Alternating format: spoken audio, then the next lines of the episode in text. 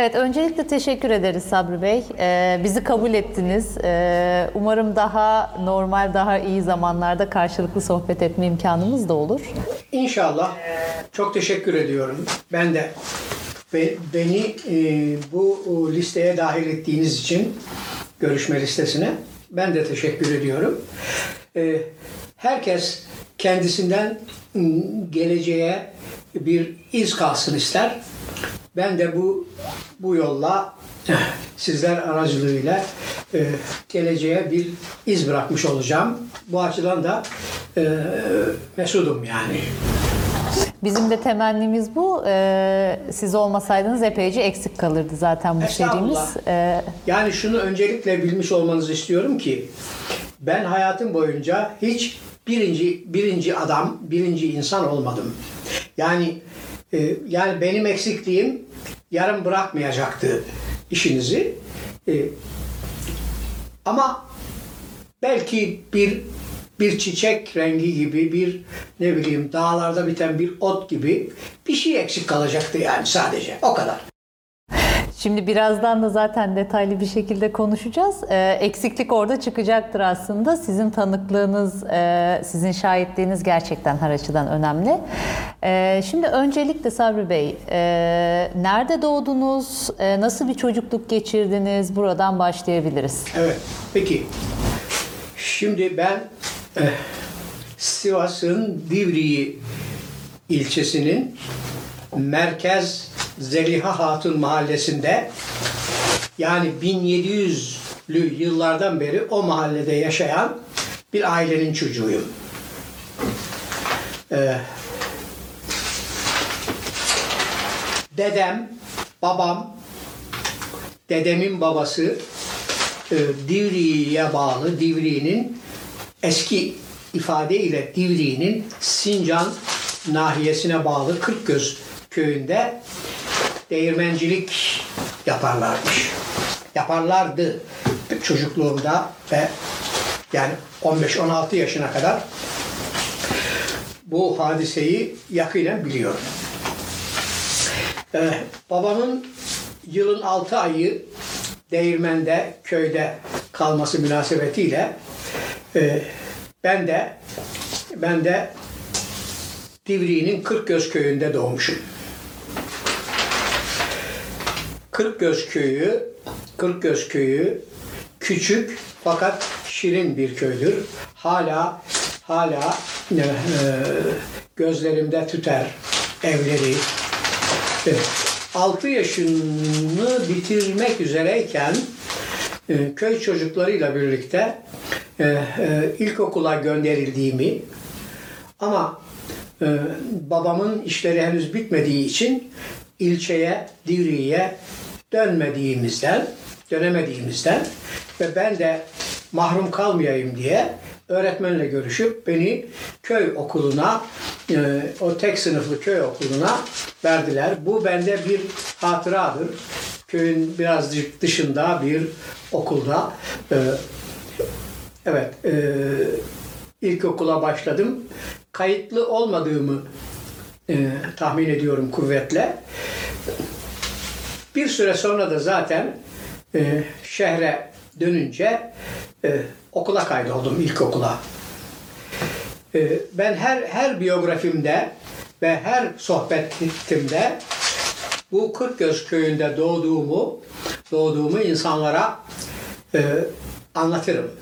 Hatta benim e, benim e, e, internetteki adreslerimden biri de Kırkgözlü diye. E, bu e, bir çocukluk hatırasına sadakattir. Eh, Divri'de İstiklal İlkokulu'na e, yazdırdı rahmetli annem ve babam beni. E, İstiklal İlkokulu 1920'li yıllarda yapılmış e,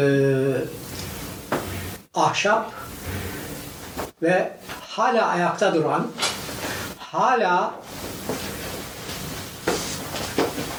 konut olarak kullanılan öyle zannediyorum. Ee, yani bir yapıydı. Fakat ben ilkokula başladığım haftası e, devlet orayı kapattı. Ve başka bir ilkokulda savaşçı ya da öğrenci olduk. Bir süre sonra e, yeni bir okul yapıldı ve o okula geçtik. Ama çok iyi hatırlıyorum e, çocukluğumda e, çiçek aşısı, tifo, tifo aşısı filan olmak için e, o ilkokulun geniş salonunda toplanır kuyruğa girerdik bütün mahalle insanlarıyla birlikte. Divriği'de e, ilkokulu Divriği'de, ortaokulu Divriği'de bitirdim. E, Divriği, Divriği'nin Divriği'deki ortaokulun adı Nuri Demirağ Ortaokulu'ydu. Nuri Demirağ memleketimizin yine Divriği'nin merkez ahalisinden Mühürdarzadelere ait e, Mühürdarzade ailesine mensup bir iş adamı. Sirkeci'deki Mühürdarzade e, hanı da onların adlarını taşır.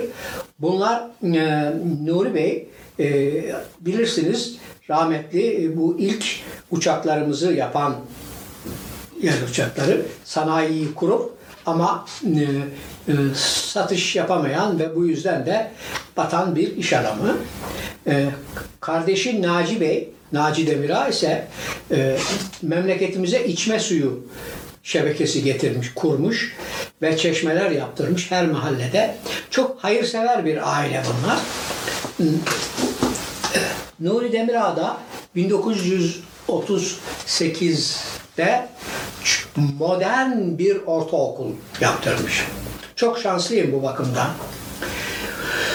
Bu okulda, bu okula yazıldım. Ee, çocukluğumda yaramaz bir çocuktum. Yani yaramaz kelimesinin bütün anlamlarını ihtiva eden bir yaramazlık.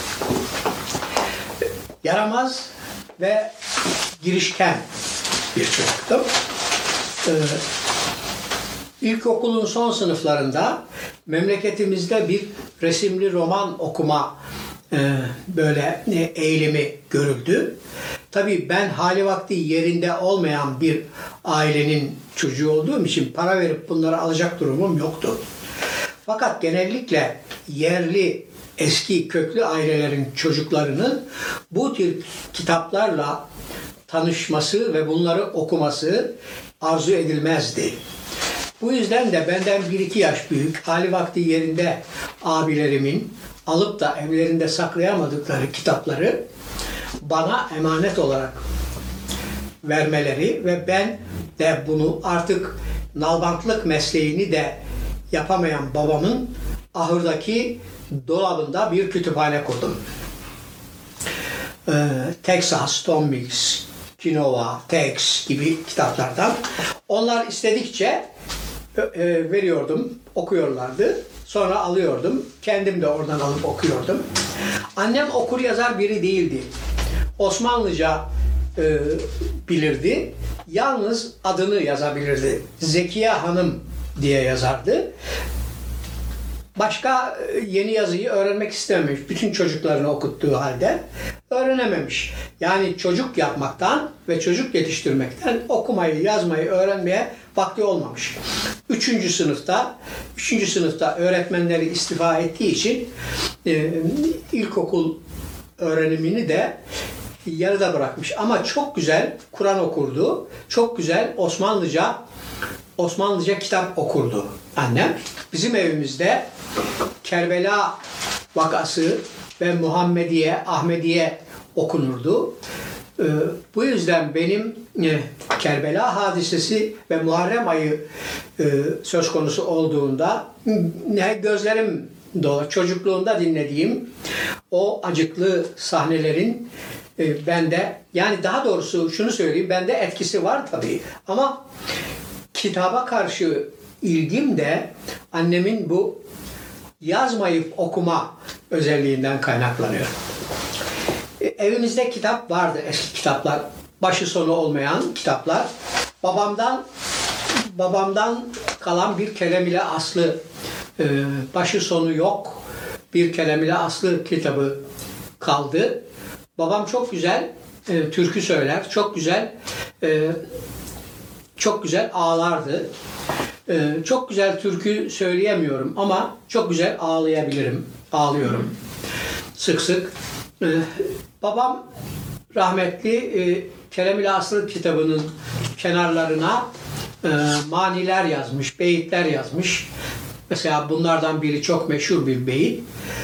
Bunu yazan bir muhalif rüzgar kendi gitti, adı kaldı yadigar.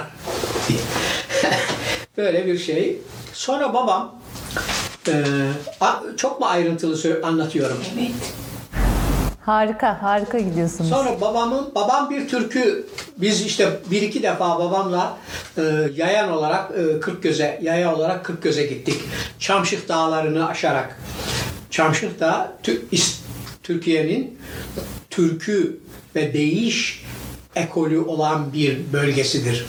E, 11 köyden oluşan bir e, eski eski vergi usulüne göre divan olan Türkmen köyleridir bunlar. Türkmen Alevi köyleri. Benim doğduğum köy de Alevi köyü. Aynı zamanda ve Türkmen köyleridir. Çok yani çok yurtsever ve edebiyata, sanata çok ilgili insanlardır. Çok. Ne?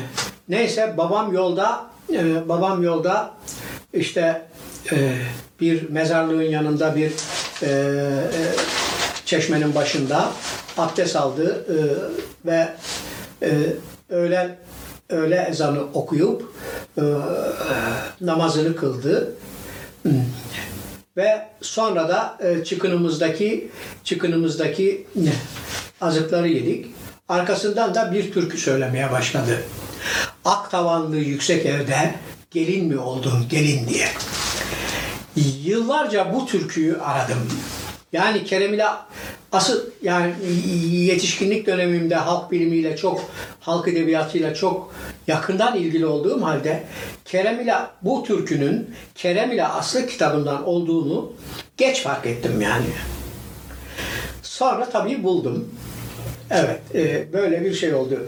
E, kitaba karşı olan ilgim komşu çocuklarının verdiği e, ve benim sakladığım e, babamın e, nalbantlık malzemelerini koyduğu artık çalışamadığı için de çok ihtiyaç duymadığı dolapta bir kütüphane kurdum.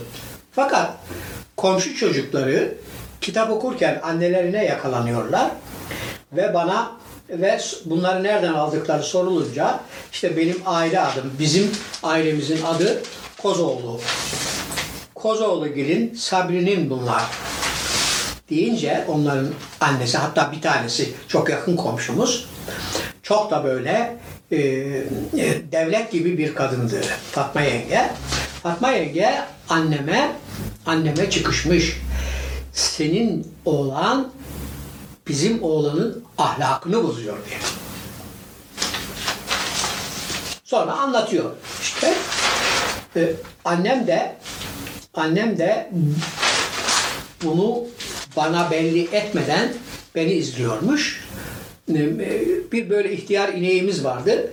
İneğin ineğin altını temizlemek için indiğimde ahırda dolabı karıştırırken yakalandım anneme. Ne bunlar dedi ve bunları nasıl elde ettiğimi bu kadar para çünkü ekmek 25 kuruştu ve o 25 kuruşu annem çarşıya bazen böyle çarşı ekmeği çok özlerdik. Evimizde yufkaya açılırdı, yapılırdı ama çarşı ekmeği bizi çok cezbederdi. Bazen annem 25 kuruş verip çarşı ekmeği almama almaya gönderirdi beni. Nereden geçip nereden gideceğimi ayrıntılı bir şekilde tarif ederek. Bu bu hadise suçüstü hadisesi e, beni gerçeği açıklamaya mecbur etti. Ee, işte falancadan aldım, filancadan aldım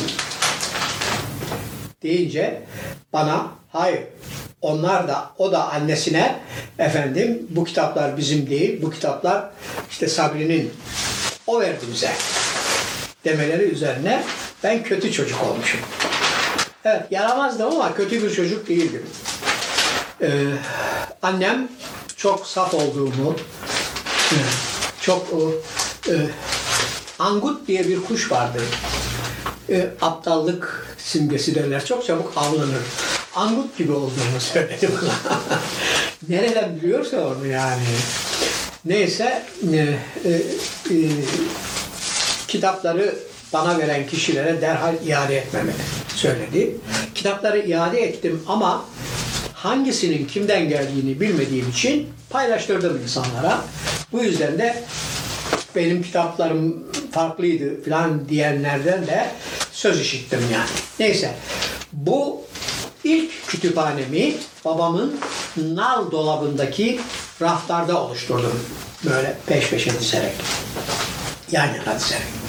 Sonra Divriği Nuri Demirağ Ortaokulu'nda bir küçük kütüphane odası vardı ve e, kitaplar yenilenmediği için açıldığı yıllarda ve Nuri Bey'in hayatta olduğu döneme kadar e, gönderdiği kitaplardan oluşuyor. Eski kitaplar. Bu kütüphanede bu kütüphanede e, sabahçı öğrenci olduğumuz için e, şu anda e, tam hatırlamıyorum ama zannederim biz sabahçıydık o sene ve öğlenden sonra kütüphaneyi açmak için okula gidiyorduk. Kütüphaneyi tabi başka görevli öğrenciler de vardı. Zannederim biraz gürültü yapmışız orada. Bir de kızlar da vardı. Kızlarla arkadaşlık etmişiz orada. Görüşmüşüz, ahbaplık etmişiz. Yani hepsi ya mahalleden tanıdığımız çocuklar ya da üst mahalleden tanıdığımız çocuklar. Yani ama nedense bizim orada çok rahat teneffüslerde isteyenlere kitap verme görevimiz vardı. Onun dışında da ders sırasında da gürültü yaptığımız ve e, kızlarla fazla konuştuğumuz ya da kızların bizimle fazla konuştuğu. Tabi bilirsiniz kızlar önce büyürler. Kabahati onların üstüne atayım da kurtulayım. evet. Ee, On, onlar önce iletişime geçerler. Evet. Ee, neyse e, Allah rahmet eylesin okulumuzun bir katibi vardı Ömer Bey. Ömer Bey velimi e, velimi arayıp halamın eşiydi velimde durumu anlatınca gülmüş. Çok olgun bir insandı e, halamın eşi. Çok olgun ve çok gün görmüş bir insandı. E, bir şey demedim Ömer Bey'e ama sizin orada toplanıp gürültü yapmanızdan rahatsız oluyorlarmış. Seni o görevden alacaklar dedi ve gerçekten de bizi o görevden aldılar. 3 yıl boyunca o okulda hep o kütüphane çünkü üst kata çıkmak için, sınıflara çıkmak için kütüphanenin önünden geçmemiz gerekiyordu. Oradan her geçişimde asla bakmamak için kendimi zorlardım kütüphaneye. Öyle geçtim gittim. Fakat çok hayırlı bir gelişme oldu. Kitaba olan sevgimin gelişmesi açısından e, Divriği İlçe Halk Kütüphanesi ile tanıştım o yıllarda. Or- oraya gidemeyince değil mi? Evet. E, sabahçı ya da öğlenci oluşuma göre e, o kütüphaneye e, de, devam ettik. Orada uzaktan akrabamız olan e, Sururi amca Sururi amca e, e, yaşlıydı ve bizden bedensel olarak e, ona yardım etmemizi de isterdi. Kütüphaneyi temizlemek, kitapların tozunu almak, e, devletten yeni gelen kitapları e, demirbaşa kaydetmek gibi. Bu kütüphaneyi keşfetmemde ortaokuldan arkadaşlarım Numan ve İhsan Bengi kardeşler çok etkili oldular. Onlarla kütüphaneye giderdik. Ahbaplığımız ben ortaokulu bitirip öğretmen okuluna gidinceye kadar devam etti yakınlığımız. Sonra da ömür boyu hep ahbaplık, arkadaşlık ettik kendisi kendileriyle. Neyse şu anda görüşemiyoruz ama gönlümüzde hep yaşatıyoruz birbirimizi. Ee, Divriği İlçe Halk Kütüphanesi'nde kitapları Demirbaş'a kaydediyoruz. Küçük bir e, hatıra anlatayım. E, dolma kalem tabii çok lüks bir şey. Tükenmez kalemler de yeni çıkmış. O da herkeste yok. Süruri amca hokka ve şey getirdi bize yani uçlu kalem. Onları batırıp yazıyoruz. Böyle uçlarını kırmamamız konusunda da sık sık bizi uyarıyor. Neyse ben e, hani girişken bir çocuktum ya hangi öğretmenimden kimden öğrendiğimi bilmiyorum. Kitap yani kitapların işte yazarını, çevirmenini, fiyatını filan yazıyoruz oraya demirbaş defterine. Fakat e, demirbaş defterinde bir bölüm var. Nereden geldiği. Onu da bize onu da bize Sürür amca öğretti. E, Devlet kitapları mütedavil sermayesi müdürlüğü diye. Yani devletin kitapları olur mu? Olduğunu sonra öğrendim. Mütedavil nedir? Onu da sonra öğrendim. Ama bunu yazmamızı söyledi. Yazdık. Fakat ben hani girişkenim dedim ya az önce. Ben her defasında bu uzun kuruluşun, kurumun adını yazmaktansa sayfanın en üstüne bir defa yazıp altına denden koyuyordum. Bir, bir öğrenmişim yani okulda. Sururi amca ge- geldi ve baktı. Olmaz yeğenim. Hatta diri şivesiyle söyleyeyim. Bu böyle olmaz yeğenim dedi. Her defasında yazacaksın. Neyse e, her defasında yazdık ama işin en zor tarafı da buydu. Mütedavil sermayenin döner sermaye olduğunu da yıllar sonra öğrendim. Ortaokulu bitirdim. Orta dereceyle. Efendim ama Haziran'da bitirdim. Haziran'da bitirdim. Ee, ve ne kadar parasız yatılı okul varsa hepsinin sınavına girdim. Yani buna bu sınavına girdiğim okullar arasında meteoroloji lisesi, sağlık liseleri de dahildi yani. Tabii öğretmen okulu sınavına da girdim. Bunların sonuçları çok geç açıklanır nedense. Ee, hiçbirinden cevap gelmeyince Ankara'da Ankara'da e, yaşayan küçük ablamın yanına Ankara 1. Erkek Sanat Enstitüsü Tesviye bölümüne yazıldım. Çok güzel demir eğlemeyi öğrendim. Bir tezgahın üstünde demir parçasını sabitleyip o m, demir parçasını, ham demir parçasını e, eye ile nasıl düz bir satı haline getireceğimizi öğrendim. Üç ay okula gittim. Sonra rahmetli abim telgraf çekti. Öğretmen okulunu kazandın gel diye alelacele gittim. Öğretmen okulunda öğretmen okulunda ikinci sınav yapılıyordu. Fakat o sınav test sınavlarından o, o e, öğretmen okulu test sınavlarında e, çocukluğumda okuduğum e, bu resimli romanlardan bir kelimeyle karşılaştım. Çok ilginçtir. İnsan hayatında yani serden geçti diye bir kelime. Yani benim gibi bir kasabada yetişmiş, bunları bilemeyecek durum normal anlamda bunları asla bilmemesi gereken bir çocuğun serdengeçlik kelimesini merak edip sözlüğe bakması ve bunun fedai anlamına geldiğini öğrenmesi ve o zamanlar test sistemleri yeni yeni gelişiyordu Türkiye'de. Ve serdengeçlik kelimesinin karşılığı olarak fedaiyi işaretledim ben. Hiç unutmuyorum bunu. Sonra e, öğretmen okuluna yazılı e, klasik anlamda yazılı sınav ikinci bir sınav yapılıyordu. Matematik ve edebiyat sınavı. Orada da Tevfik Fikret'in Promete şiiri çıktı. Ee, ben hayatımda hiç yeni ders kitabı, yeni ders kitabı alınmadı bana. Hep komşularımızın çocuklarının okunmuş kitaplarını kullandım. Amcamın, rahmetli amcamın e, oğlu, e, kendisi de rahmetli oldu. Teknik Üniversitede profesördü. Mehmet Koz. Mehmet Koz'un lise kitaplarında da görmüştüm. Nihat Sami Banarlı'nın ders kitabıydı. Büyük bir ihtimalle. Orada Promete şiirini okumuştum ben. Ee, siz hatırlamazsınız ama belki duymuş ya da okumuş olabilirsiniz. Ajans Türk diye bir firma.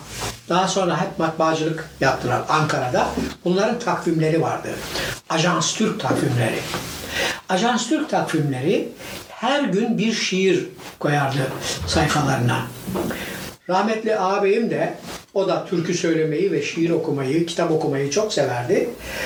O şeylere, takvimlere abone olmuştu. Yıl sonlarında da onları bana verirdi. Ben de oradan şiirler ezberler ve okurdum. Han Duvarları şiirini, Bingöl Çobanları şiirini, Promete şiirini oralardan öğrendim hep. Fakat Promete şiirinin dilini dilini ancak e, yüksek okulda okurken çözebildim yani. Fakat o öğretmen okulu sınavında yabancısı olmadığım Promete şiiriyle ilgili sorular da dahil olmak üzere edebiyat sınavından 10, matematik sınavından 0 almışım. Ee, öğretmen sonradan öğreniyorum. Öğretmenler beni okula kabul etmek istememişler. Bu çocuk e, başımıza dert olur burada.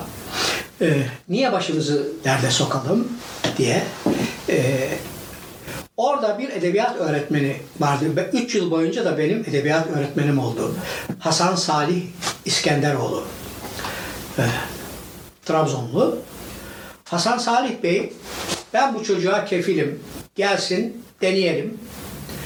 Olmazsa en kısa sürede e, yani bir problem, akli bir problemi varsa en kısa sürede kendisini e, bir yolunu bulur göndeririz demiş.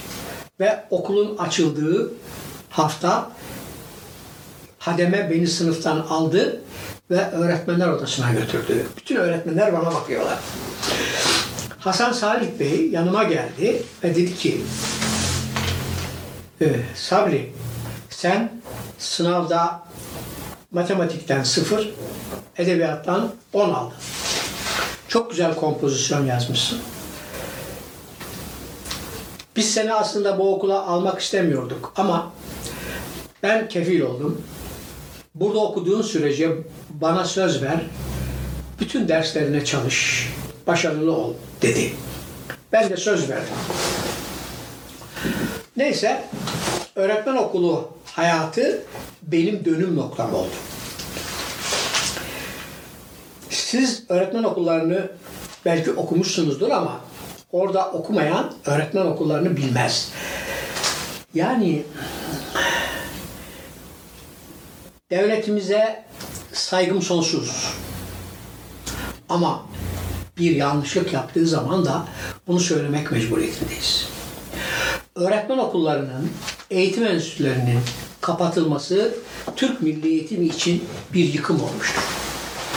Bakın köy enstitüleri konusunda yani onların da yoksul köy çocuklarının okuması ve yetişmesi için çok önemli olduğunu düşünüyorum. Onların kapatılmış olmasını da doğru bulmuyorum. Fakat öğretmen okulu denilen kurumların önce öğretmen lisesi yapılıp sonra da bütün öğretmenler yüksek okul mezunu olacak ilkesi getirilince eğitim enstitüleri çoğaldı filan. Neyse. Orada insanlara öğretmenlik denilen bir ruh hali vardır. Hem meslek hayatı boyunca hem emekli olduktan sonra hem de öğrencisi iken bu işin öğretmen olacaksın. Bizim şuur altımıza işlenmiş çok köklü bir histir bu. Öğretmen. Eskiden de muallim devlenmiş. İlk öğretmenlik yaptığım yerlerde köylü kadınlar bana muallim bey derlerdi.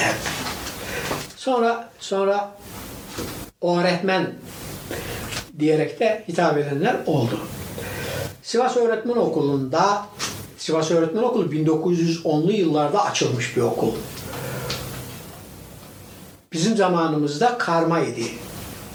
Ee, gündüzlü kızlar gündüzlü şehir merkezinden gelirler. Erkekler de yatılı okurlardı. Sivas Öğretmen Okulu'nun yani o, o eski eski yıllardan kalma ve devletin gönderdiği kitaplarla da bir hayli zenginleşmiş büyük bir kütüphanesi vardı. O kütüphanede e, Milli Eğitim Bakanlığı klasiklerini, çeşitli kitapları okudum. Bunun bir de sınıf ve arkadaşlık cephesi var. E, Birinci sınıfta e, bizden, benden 5 yaş büyük, köyüne okul geç açıldığı için okulları da geç bitirmiş bir ağabeyimiz vardı. İsmi Yasin Savaş. Bu kaydı izleyen bütün öğretmen okulu arkadaşlarımı da buradan selamlarım. Onlar çok iyi tanıyacaklardır bizim dönemimiz. Yasin Savaş okuyan, yazan, şiirler yazan bir ağabeyimizdi. Ondan öğretmen okulu dördüncü sınıf yani lise bir. Ee, Yaşar Kemal'in İnce Mehmet kitabını ve Gazap ayrıca e, Gazap Üzümleri romanını e, alıp okudum. Bu bu kitaplar, bu romanlar e, roman nedir? Bunu daha önce biliyordum. Divriği İlçe Halk Kütüphanesi'nde Yavuz Sultan Selim ağlıyor ve çölde bir İstanbul kızı diye Çölde bir İstanbul kızı Esat Mahmut Karakurt'un Yavuz Sultan Selim Ağlıyor kitabı da e, Feridun Fazıl Tülbentçi'nin romanıdır. Bunları da okumuştum. Yani başka romanlar da okumuştum ama Gazap Üzümleriyle İnce Mehmet benim dünyaya bakışımda çok etkili oldu. Daha hani böyle ne, ne, girişken hatta acul da denilebilecek yani aceleci de denilebilecek bir tabiatla daha öğretmen okulunun 3. 4. aylarında da yani birinci dönem bitmek üzereyken bir düzine kitap okumuştum. Ve Yasin Savaş'ın yazdığı şiirleri okudum ve onun gibi şiir yazmaya özendim. O o özenti özenme sırasında e, tabi sene bitti. Ancak hadiseler peş peşe sıralandı. Yasin hastaydı. Hasta oldu ve e, ameliyat oldu. Kalp ameliyatı. Netice başarısız olduğu için Hacettepe Üniversitesi Hastanesi'nde vefat etti. Allah rahmet eylesin. Bunu niye anlatıyorum? Edebiyata o kişi vasıtasıyla itildim. Edebiyatla ilgilenmeye. Okulun kütüphanesi çok zengindi. Ee, kütüphane memurumuz Saadettin abi bize gerçekten abi gibi davranır. Meslekten kütüphaneci olduğunu sanmıyorum ama yani öğretmen yaratılışlı bir insandı. Öğretmen yaratılışlı olma sözünün altını çizmenizi rica ediyorum. Ödevlerimizi hazırlarken ya da okumamız gereken kitaplar konusunda bize yardımcı olurdu. Akşam yemeği topluca gelildikten sonra bir saat kadar, bir saatten belki biraz fazla bir akşam etüdü vardır yatılı okullarda. O akşam etüdü saatlerinde adını sınıf başkanına yazdırarak kütüphaneye gidebilirsin. Ben de çoğunlukla çoğunlukla e, kütüphaneye giderdim.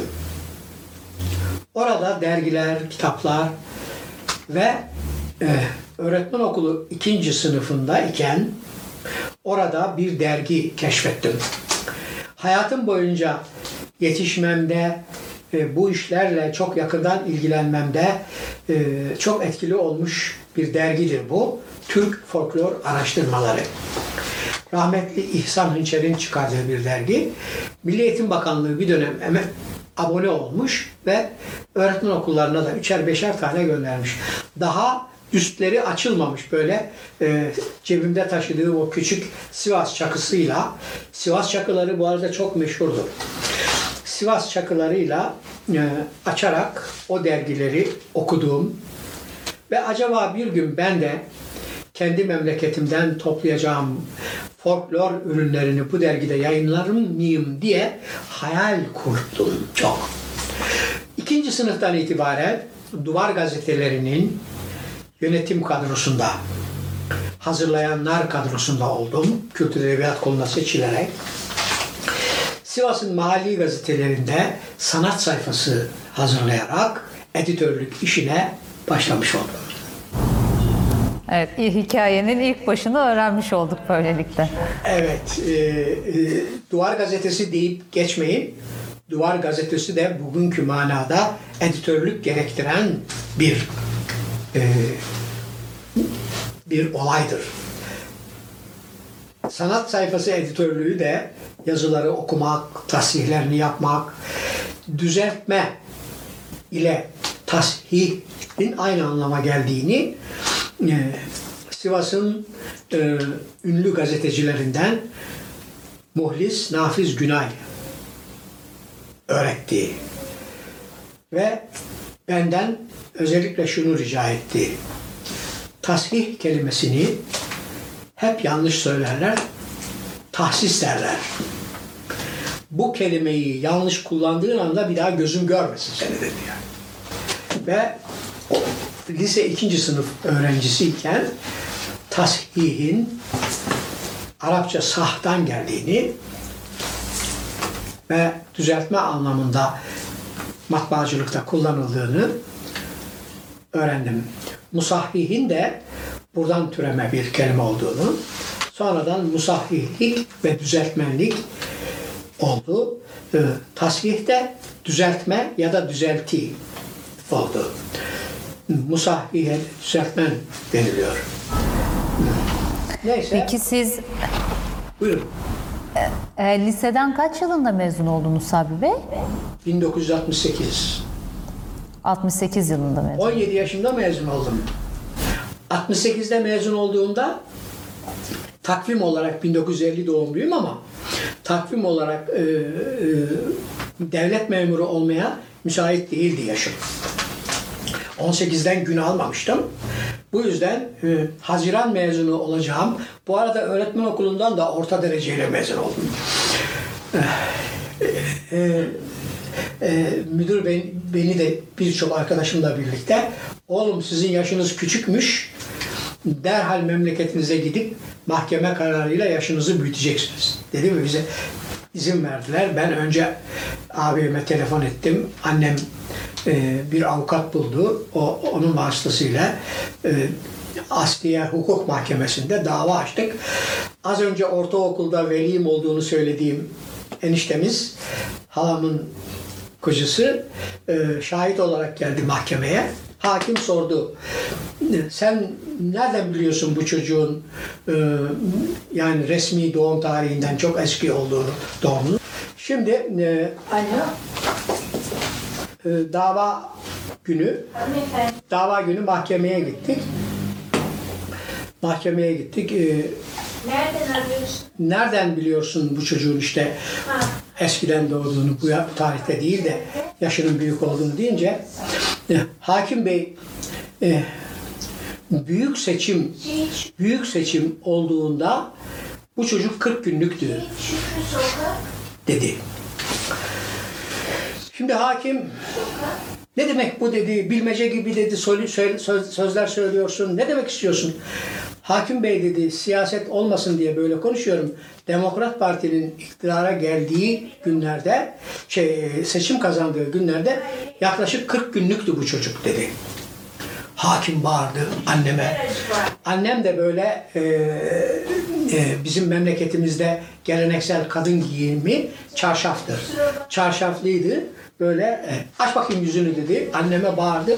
Annem şöyle yavaşçacık açtı. Hakim Bey buyurun dedi. Nereden buluyorsun bu yalancı şahitleri diye bizi bir azarladı. Eh, Neyse niçin istiyorsunuz bunu çocuğun yaşını büyütmeyi dedi. Oğlum öğretmen oldu Hakim Bey maaş, maaş alacak onun için büyütüyoruz dedi. Neyse o mahkeme neticesi bunu bana sen gelip anlatsaydın hiç bu işlere gerek olmazdı yalancı şahitlere de dedi filan. Neyse yaşım büyütüldü. Ben benim e, doğumda doğumdan sonra köyden ilçeye gelince alınmış olan nüfus cüzdanım 11 Eylül 1950 gösterildi. E, bu mahkemeden sonra e, 11 Nisan 1950 oldu ve ben de öğretmen oldum. Daha sonra direkt e, öğretmen liselerinden çıktıktan sonra öğretmenlik mesleğini yaptıklarını biliyorum. E, direkt yüksek Evet. okula mı gittiniz? Temmuz'da, Temmuz'da, Temmuz'da e, Sakarya ilinin Geyve ilçesinin e, Akçakaya köyüne atandım öğretmen olarak. Ve orada 3 ay öğretmenlik yaptım. Ee, geçenlerde geçenlerde bir televizyon programında o köyle ilgili hatıralarımı anlattığım zaman bütün o 3 aylık dönemde gelip de sıraya dizdiğim ve kendilerine ABC öğrettiğim çocuklar beni aradılar. Ve köye köye davet ettiler beni. İmam Efendi beni çok sevmiş. Ee, e, kahvede oturuyorum. Herkes ezan okunuyor, camiye gidiyor. Ben onların dönmesini bekliyorum. Bir gün geldi, oğlum dedi sen abdest almayı, namaz kılmayı, dua etmeyi bilmiyor musun? E biliyorum dedim. Kur'an okumayı da biliyorum. Niye gelmiyorsun? Ee, cevap veremedim. Önüme baktım. İkindi namazında hadi git dedi abdest al. Abdestimi aldım. Onlarla beraber ikindi namazı kıldık. Sonra akşama bize yemeğe gel dedi. Onlara tek akşam namazında kıldık tabii. Akşam namazından sonra yemeğe gittik. Yemekten sonra bana İstiklal Savaşı gazisi olduğunu ve e, hatıralarını yazdığı defteri bana hediye etmek istediğini söyledi. Ve ben hala o defteri saklıyorum. E, yıllar boyu tarih dergisinde de o defteri yayınladım. Osmanlıca öğrendikten sonra. Yani Arapçayı anlamadan e, okumak e, tabii ki onun da usulü var, harekesi var, tecvid var. Yani çok çok başarılı olduğum söylenemez ama harfleri ve Kur'an okuma bilgisini e, hala e, muhafaza ediyorum çok şükür. Peki İstanbul'a Neyse e, İs- Efendim? İstanbul'a ne zaman geldiniz? Bu 3 aylık Aldım. öğretmenlik. İstanbul'a İstanbul'a daha var. Peki. Ee,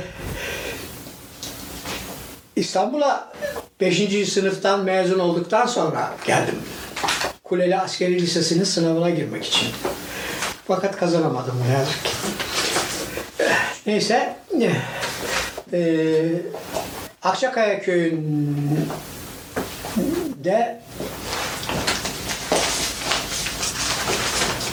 öğrendim ki e, eğitim enstitüsü sınavını, İstanbul Eğitim Enstitüsü sınavını kazanmışım.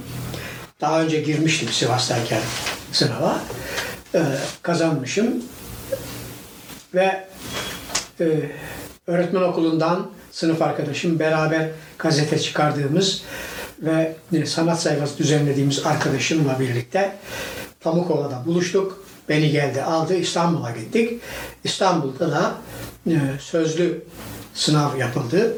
Sınav öğretmenlerim, sınav beni sınav yapan öğret, sınavında buldum öğretmenlerim e, ünlü şair, çevirmen ve radyo oyunları yazarı Behçet Necatigil idi.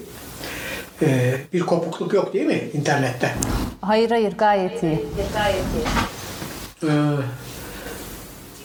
Necati Gil ve e, edebiyat tarihçisi, gazeteci Ahmet Kabaklı'ydı. Allah ikisine de rahmet eylesin. E, sınav sınav yapıldı. E, her iki hocanın sınavı da çok ilginçtir. Yani kitapla ve okumayla bağlantılı olduğu için anlatıyorum.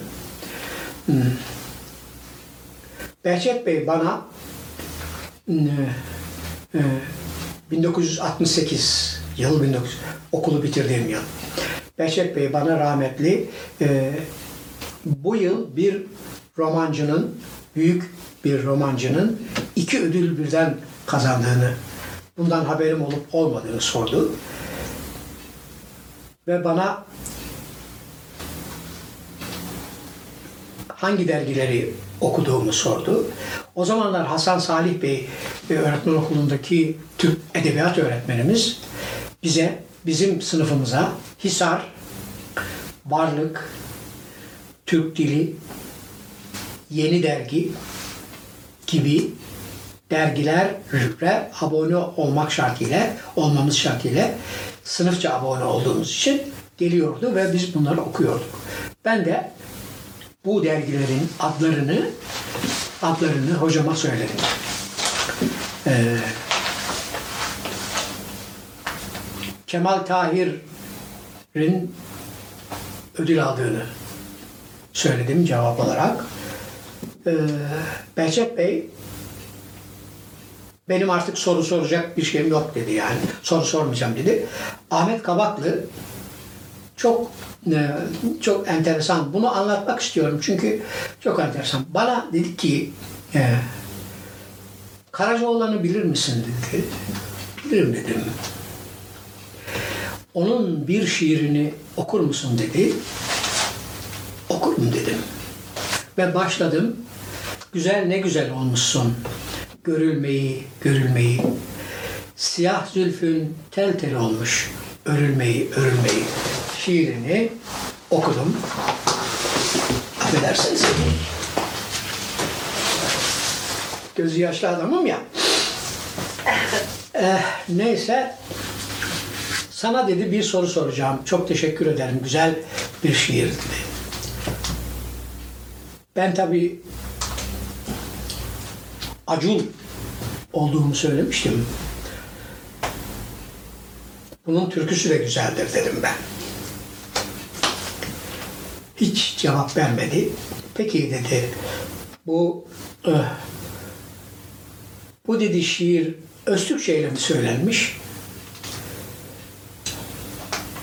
Ben işin nereye geleceğini anladım. O, de, o dönemde o dönemde e, Öztürkçecilik, Türkçecilik gibi böyle dilde dilde erken yaşanmış bir e, sadeleşme cereyanı ve bunun açtığı sancılar, savaşlar oluyordu.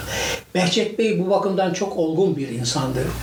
Şiirlerinde hiçbir zaman hiçbir zaman e, bir dil kaygısı yoktu ve her kelimeyi hatta bugün bile çok kişinin şiirlerini okuyup da ne manaya geldiğini benim diyen sözlükte bulamayacağı kelimeleri kullanırdı şiirinde. Çünkü şiir benim değil mi? İstediğim kelimeyi kullanırım diye bir iddiası vardı hocam. Neyse.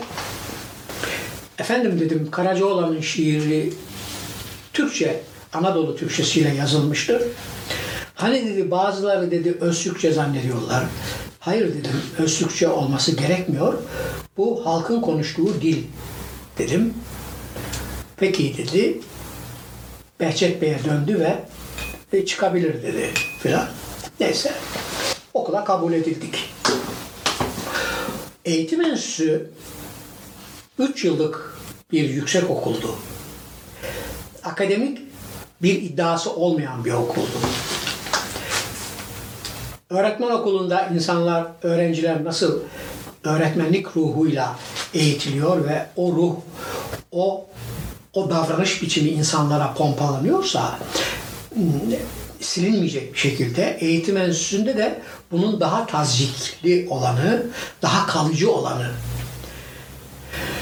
veriliyordu. Yani orası bir öğretmen okuluydu. Burada okumalarımızın şekli değişti. Orhan Şahik Gökyay, Allah rahmet eylesin, Behçet Necatigil, Haydar Ediskun, Baha Dürder, Cemil Yener, Enver Naci Gökşen. Hadi çok kısa süre hocalığımızı yapmış olmakla beraber Ahmet Kavaklı'yı da analım. Allah bunların hepsine gani gani rahmet eylesin. İyi yetiştik. Ve ben ikinci sınıfta Osmanlıca öğrenmeye başladım. Kur'an bilgilerini, Kur'an harflerini okuduğum için, bildiğim için kendi kendime. Sonra hocalarım Orhan Şahik Bey ve Cemil Yener. Cemil Yener e, bunu geliştirmemde çok yardımcı oldular. Allah razı olsun onlardan. Sonra şiirlerimi Behçet Necatigil ile götürdüğümde bana şiiri bildiğimi, şiirden anladığımı fakat büyük bir şair olmamın mümkün olmadığını benim benim daha çok e, daha çok folklorla ve halk edebiyatıyla ilgilenmemin memleket için çok hayırlı olacağını söyledi. Bana kitaplar getirdi evinden. Hafta sonları okuyup hafta başında iade etmek üzere. Orhan Şahit Bey'in kütüphanesinden de kitaplar temin ettik, okuduk. Sonra İstanbul'da Peki bir, bir şeyi merak ettim. Behçet Bey'in size bu söylediği e, sizin kaderiniz mi oldu yoksa bunun bir e, gerçek bir tespit olduğunu mu düşünüyorsunuz şimdiden baktığınızda? benim kaderimin kaderimdi tabii. Ben şiir yazmayı bıraktım o tarihten sonra. Ama iyi bir şiir okuru oldum. Bugün de sevdiğim şairlerin yeni çıkan kitaplarını mutlaka okurum. Ve mutlaka okuduğum, okumak ok- okumadan rahat edemeyeceğim şairler ve yazarlar var. Bunların sayısı çok değil. Çünkü ben güncel edebiyattan koptum. Sadece çok sevdiğim şair ve yazarların e, eserlerini okuyorum. Neyse Osmanlıcayı öğrendik. Bu Akçakaya köyünde imamın imamın verdiği defteri Saat 15. Evet, imamın verdiği defteri Orhan Şahik Bey okudu, ben yazdım. Ama Orhan Şahik Bey'in bu 1981'de ya da 80'de bu defteri yayınladığım zaman yıllar boyu tarih dergisinde hocanın bana yazdırdığı küçük cep defterini bulamamıştım. Kendim okuyup kendim okuyup yazdım ve daha sonra bulunca da hocanın yazdırdıklarıyla karşılaştırarak küçük düzeltmeler de yaptım. Eh. Sonra Cemil Bey bize Osmanlıca dersleri verirken Refik Halit Karay'ın Kirpi'nin dedikleri kitabını bu- bulup getirmemizi söyledi. O yıllarda e, Semih Lütfi Kitabevi'nin Kitabevi'nin deposu patlamıştı. Sahaflık jargonunda deposu patlamak demek. Yani artık kapanmış bir yayın evinin deposunun satışa çıkması demek. Ben de kursa gelen öğrenci sayısı kadar y- 18 ya da 20 adet e, kirpinin dedikleri kitabından alıp Osmanlıca sınıfa getirdim. Herkese verdim. Benimle birlikte o kursa gelen herkeste o baskı vardır. Refik Halit Karay'ın hikayelerini okumuştum. Ee, Biliyordum. Hatta çocukluğumda Türkçe kitabında da eskici hikayesini bilmeyen yoktur eskici hikayesini. O vatan hasretini ve o dil, ana dili hasretini e, o hikaye e, ta yani 12, 11-12 yaşındayken öğretmişler bize. Refik Halit Karay'ın Kirpi'nin dedikleri kitabını yarısına kadar aşağı yukarı okuduk. Sonra ne oldu? O kurs yarıda kaldı bilmiyorum. Fakat ben bu arada e, akşamları herkesten erken yatakhaneye gidip e, üst ranzanın üst katındaki yatağımda e, e, çeşitli kitaplar Hüseyin Rahmi Gürpınar'ın Kaynanam Nasıl Kudurdu, Yıldızlar Altında Bir İzdivaç gibi e, kitaplarını okuyarak efendim Osmanlıcamı akademik anlamda değil ama kendi kendime yetecek kadar öğrendim. 1968 bitip de 1969'a girdiğimiz yıllarda arkadaşım Yasin Savaş'ın hani bir de, birden ikiye geçtiği yıl vefat eden Sivas'tan üstadım bana okumayı yazmayı öğreten üstadımın köyüne gittim. Ve babası bana Yasin'in odasında bir yatak yaptı. Gemerek'in, Gemerek, Sivas'ın Gemerek ilçesinin Hacı Yusuf köyü. Burada e, Yasin'in dolabını karıştırırken baskıya hazırlanmış, baskıya hazır bir e, bir e, kitabı olduğunu gördüm. Daktiloyla yazılmış ve kitap şeklinde e, ciltlenmiş. E, sabahleyin kahvaltıda işte Habib amca dedim bu kitabı bastıralım. Olur dedi ve para gönderdi. İstanbul'da 1969 yılında Yasin Savaş'ın Gül Gül adlı kitabını baskıya hazırladım. Benim editörlüğümün, editörlük hayatımın e, başlangıcı duvar gazeteleriyle sanat sayfaları olmakla birlikte bir kitaba yönelmiş ilk editörlük çalışmam Yasin'in, rahmetli Yasin'in Gül kitabıdır. Gül aşık olduğu kızın adıydı. Evet. Sonra günümüzün günümüzün ünlü ressamlarından Bahattin Odabaşı e, Bahattin Odabaşı e, o zaman bizden bir devre öndeydi onlar. Bahattin'den e, şiirleri ona okutup bir kapak yazmasını ya hazırlamasını istemiştim ve e, e, Bahattin'in hazırladığı kapakla kitabı bastırdık ve e, zannediyorum bin kadar basıldı. E, Hangi yayınından basıldı kitap? efendim? Kitap Yayını hangi yayın? Yayını- Ma- matbaa, matbaa o zaman basıldı. Matbaa bir, bir Cağaloğlu'nda bir matbaa buldum hemen köşede. Hmm, eh. Şu anda oralar çok değişmiş. Cağaloğlu hamamına çok yakındı. Neyse o kitabın bir kısmını babasına gönderdik. Bir kısmını da yine birlikte sınava girdiğimiz işte e, Pamukova'da buluşup İstanbul'a geldiğimiz sınıf arkadaşım Bekir e, vasıtasıyla e, o da Şarkışlalıydı.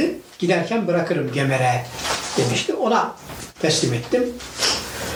Ve böylece ilk editörlük serüvenim yani 2019'da 50 yıllık editördüm ben. Konuşmamızın başında söylediğim gibi ben hiçbir zaman lider ve birinci adam olmadım. Kendime dair hikayelerim olmakla birlikte bu işlere de çok erken başladığım halde öğretmenlik hayatımda ağır bastı. Fakat öğretmenliğin ağır basması İstanbul'a 1975 yılında İstanbul'a geldikten sonra ve evlenip e, çoluk çocuğa karıştıktan sonra e, öğretmenlik aile geçindirmek için yeterli ölçüde kazancı olmayan bir meslektir. Çok sıkıntılı ve çok ağır bir hayat bu. Ee, ve ben eğitim enstitüsünde öğrenciyken e, okulun giriş katında kitap sergileri açardık. Dağıtım şirketlerinden ve yayın evlerinden indirimli olarak aldığımız kitapları öğrenci derneği adına yine indirimli olarak satardık ve küçük bir yüzde on gibi bir e, kazanç temin ederdi dernek bundan. Arkadaşlarımız da kitap okurlardı. O sırada kendisinden kitap aldığım bir e, yayın evi vardı. E, Ararat yayınları. Ararat yayınları Yaşar Kemal'in romanlarını basıyordu. Yeri neredeydi biliyor musunuz? Yeri e, e, yine Cağaloğlu Hamamı'ndan Cağaloğlu Meydanı'na çıkarken e, yıkık bir medresenin medresenin tam karşısında bir e, giriş katındaydı. Ve Erenler Matbaası diye Cağaloğlu Hamamı'nın yanındaki bir matbaada dizdirip bastırıyordu eserlerini. Ve o forma ücretiyle forma ücretiyle düzeltmenlik yapmaya başladım. Ararat yayınlarında. Ramazan Bey çok küfürlü konuşan Adanalı idi. Yaşar Kemal'in de amcasının oğludur. Ee, Ramazan Ramazan abi e, çok küfürbazdı. Tavla oynamaya zorlardı insanı. Ve oynardık da ama hayatımda onun kadar çalıştırdığı insanın ücretini hemen ödeyen, bir hafta sonra ödeyen, ihtiyacın olduğu zaman gel diyen çok az insanla karşılaştım. İsim vermeyeceğim ama biraz sonra düzeltmenlik ve editörlük yaptığım yayın evleri ya da kuruluşların adları geçecek zaten. Fakat Ramazan Bey bana şunu söyledi. Oğlum bana hesap verme.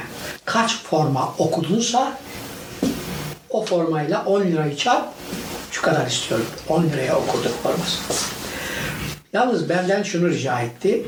Mesela o zaman e, Nazım Hikmet'in romanlarını basıyordu. E, ve bu romanlarda, bu romanların e,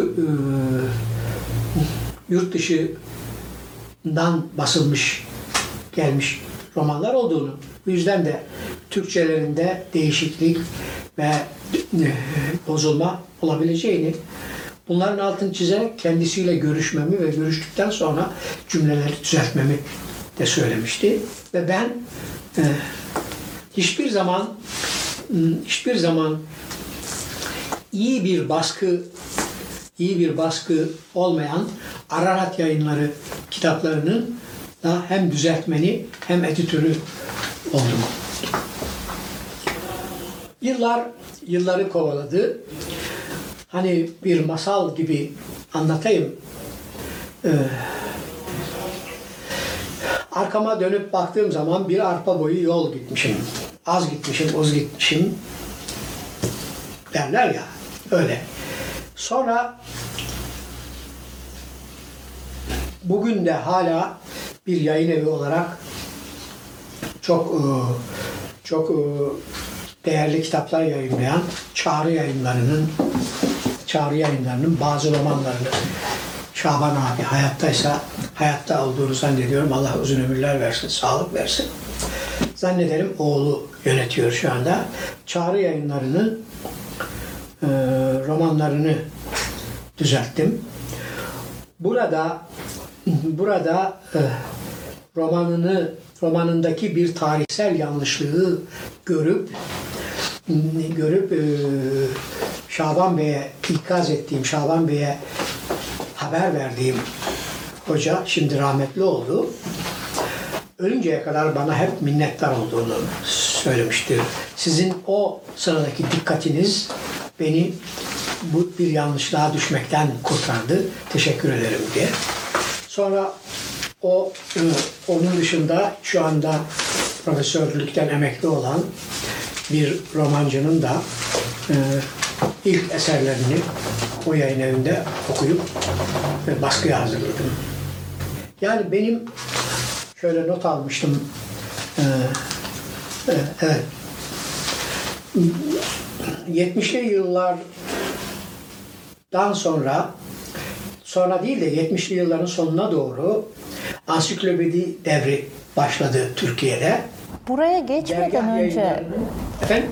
Sabri Bey bu ansiklopedi hikayesine geçmeden önce şunu merak ediyorum. Ee, Ararat yayınları sol e, e, yayınları genelde sol e, yayınlar yapan bir yayın evi ve Evet. işte May yayınlarından bir kitabınız çıkıyor. E, Fah- evet. Evet Fahri Arallar'ın. Peki aynı zamanda 75'te 1975'te İstanbul'a geldiğinizi söylediniz yoğunluklu olarak o dönemdesiniz. Çok sıcak bir siyasal ortam var ve sizin irtibatta olduğunuz e, ekipler de ağırlıklı olarak sol kesim e, anlaşıldı. Hayır. Ben hayatım boyunca her kesimle münasebetim olmuştur. Evet çünkü yani hani genel tavrınız ve ilgi alanlarınız ama aynı zamanda temasta bulunduğunuz isimlerle baktığımızda Tabii oldukça harmonik bir hikaye. Göreceksiniz. Göreceksiniz hikayeler anlattıkça. Ee, Ben e, İstanbul'a gelmeden önce e, Maraş'ın Elbistan ilçesine bağlı Ekinözü kasabasında da dört buçuk yıl okul müdürlüğü ve Türkçe öğretmenliği yaptım. Burada da insanlar beni anlamakta yani e, siz bile neredeyse bu tuzağa düşecektiniz yani. E, insanlar beni anlamakta zorluk çektiler. Hayır, şuraya aslında e, belki bu e, muhabbetin en sonunda e, tekrardan konuşulabilecek bir şey olacaktı ama sizi bu kadar harmonik ve herkes herkesle irtibata geçirilebilir e, halde tutan şey nedir? Yani bu folklor yapısı mı acaba diye. Bu, bu belki öykünün en sonunda zaten açığa çıkacaktı. Fıtrat. Erken bir soru oldu Fıtrattır, ama. Fıtrat, yaratılış, e, huy, yumuşak huylu olmak. 1976'da 1976'da e, dergah yayınlarının zaten dergah yayınlarını Hareket dergisini de izliyordum o zamanlarda. Size ben eğitim enstitüsü sınavına girerken okuduğum dergileri söyledim. Ve bunların başında da Hisar dergisi geliyordu. Dikkatinizi çekerim. Hisar dergisini bilmeniz lazım. Neyse, e, dergah yayınlarında, ansiklopedide tam saymadım ama 500 kadar maddem yayınlandı, yazdığım madde. Bunların hepsi halk edebiyatıyla, aşık edebiyatıyla ilgiliydi. Ve Ezel Bey bana iş teklifi yaptığı zaman Allah uzun ömürler versin. Şimdi oğlu Asım Bey işin başında. Ezel abi benim sol kaburgam biraz kalındır. Siz benimle anlaşamazsınız dedim. O da bana hayır biz seni tanıyoruz sen bir Anadolu çocuğusun dedi. Bizde zaten Anadolu sosyalizmi diye bir görüş vardır. Ona çok yakınız dedi. Ve böylece orada çalışmaya başladım. Hatta zaman zaman e, zaman zaman arkadaşlarım o yayın evinden e, o yayın evinden dostlarım bana Sabri'nin sol kaburgası kalındır derler. Şaka için tabii. Şimdi merakınız giderdiniz mi merakınızı? Bilmiyorum. Çok teşekkür Neyse. ederim evet. Yok zaten e, Yani zaten e, aslında bu böyle böyle bir e, yorumla ya da ön bilgiyle hareket etmekten ziyade tam olarak aslında bu hikayeyi anlatmanızı çok arzu Evet. ettim yani. Yani ben e, ben doğrudan doğruya böyle mm, e, hani metalden gelen sesler vardır ya metal sesi gibi ben şuyum demek beni asla asla tatmin etmez ve bundan da nefret ederim yani. Ben hiçbir şeyim, hiçbir şey olduğumu öğrenmek e, öğrenmek bana çok pahalıya mal oldu. Çok uzun zamanımı aldı ve en sonunda Allah rahmet eylesin Ali Alparslan hocama e, bir hiç yazdırarak bunu taçlandırdım.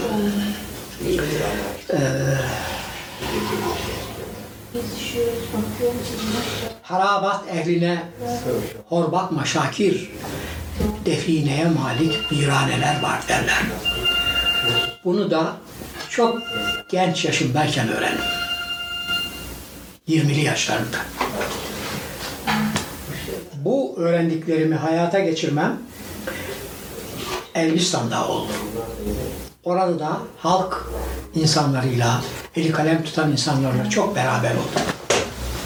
Neyse. Ansiklopedi furyasında e, gelişim yayınlarının büyük Larus Adnan Benk Hoca'nın başında olduğu bir ansiklopediydi. Orada aşk edebiyatı maddeleri yazdım ve okudum. Editörlüğünü yaptım.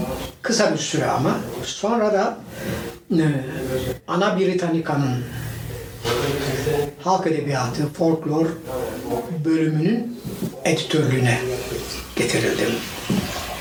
Editörlükle redaktörlük arası bizim üstümüzde de bir editörler grubu vardı ama maddeleri sipariş eden, toplayan, ilk okumasını yapan, redaksiyonunu yapan kişilerden biriydim.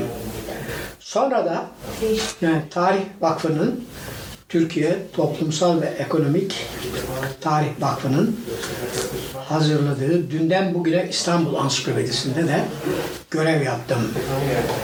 Ee, orada da yine İstanbul folkloruyla ilgili maddelerin editörüydüm.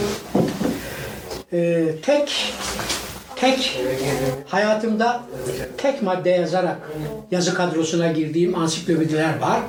Bunlardan birisi May yayınlarının çıkardığı Sosyalist Kültür Ansiklopedisi. Çok kıymetli bir ansiklopedidir. Ee, Edebiyat tarihçisi Şükran Kurdakul çıkarıyordu. Bir gün bana telefon etti. O zaman Kızıl Toprak'ta oturuyorduk ve e, e, bu ansiklopediye folklorcu Mehmet Halit Bayrı'nın hayatını yazıp yazamayacağımı sordu. Ben de yazarım dedim. Zaten zaten May yayınlarında bir de bilmeceler kitabım basılmıştı. O zaman May yayınlarının editörü olan Eray Canberk üstadım benim böyle bir kitap hazırlamamı istemişti ve birinci cildi yayınlandı. İkinci cildi yayınlanmak üzereyken kapağı basılmış halde e, kısmet olmadı. Yayın evinin sahibi de kağıt kıtlığı konusunu bakanla görüşmek için Ankara'ya gitmişken bakanın e, bakanla görüşme sırası bekleme salonunda kalp krizinden vefat. Yani e, bu bu yayıncılık işleri e, tek maddeyle yazdığım ansiklopedilerle işte Sosyalist Kültür Ansiklopedisini söyledim. Kayseri Belediyesi'nin çıkardığı Kayseri Ansiklopedisi. Buraya da tek madde yazdım. Sonra Konya Büyükşehir Belediyesi'nin çıkardığı Konya Ansiklopedisine de tek madde yazdım. Kısmet. Ama bunlara da madde yazar olarak katkıda bulunmuş olmak beni mutlu etti.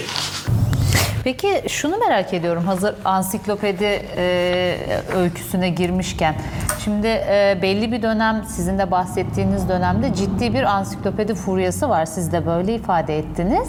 E, bu aslında e, toplumun kitlenin bir düşünme biçimini de e, bir yandan gösteren bir şey. Çünkü mesela şu an ansiklopediyle düşünemiyoruz biz. Bilgi kaynağı olarak ansiklopedi bizim kaynağımız değil.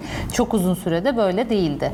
E, o dönemde ansiklopedi e, düşün dünyasında ve işte araştırmacıların elinde nasıl bir yer ediniyordu? E, okuyucular anlamında nasıl bir yer ediniyordu? Okuyucular anlamında nasıl bir yer? Şimdi e, o zaman size size ben Türkiye'de bu anlamda tamamlanmış ansiklopedilerin kısa bir macerasını anlatayım.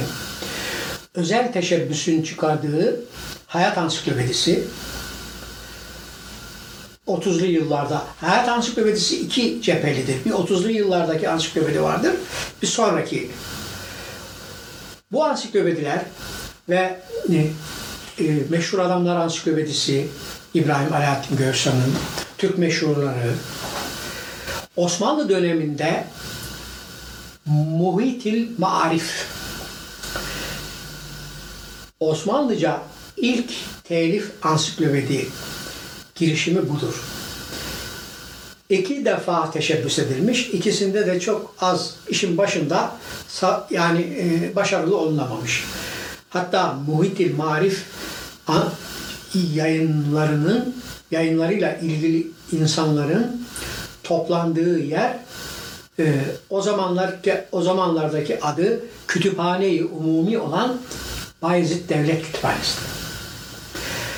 E, o okuma salonunda, büyük okuma salonunda sobanın etrafında toplanmış Osmanlı ulemasının hatta e, o toplantılar ve hazırlıklarla ilgili bir de gazete çıkarmışlardır. Muhitil Marif gazetesi diye.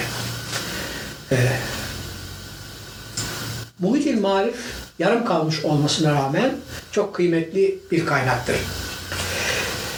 Şimdi e, Türk Ansiklopedisi, İslam Ansiklopedisi Milli Eğitim'in çok uzun yıllar yayını devam edip Avrupa, Avrupa'daki yayını birkaç defa basıldığı halde Türkiye'deki yayını ancak e, yani 80'li yıllarda tamamlanan bir ansiklopedi. Fakat özel teşebbüsün ilk önemli ansiklopedisi Meydan Barus'tur. Ben hala iddialıyım. Yaşım yaşım orada çalışmaya müsait değil. Ama Meydan biz öğrenciyken yayınlanmaya başladı. Ee, İstanbul'da öğrenciydik. Meydan Türk Akademi Akademiyası'nın o güne kadar dil, tarih, fizik, tabii ilimler her konuda ulaştığı en üst seviyeyi yansıtma gayesi gütmüş ve bunda da başarılı olmuş bir ansiklopediydi.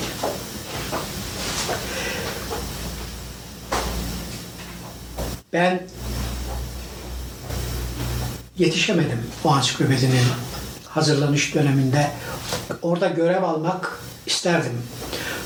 Orada çalışan birçok dostum, arkadaşım var. Ve hala kıymetlidir.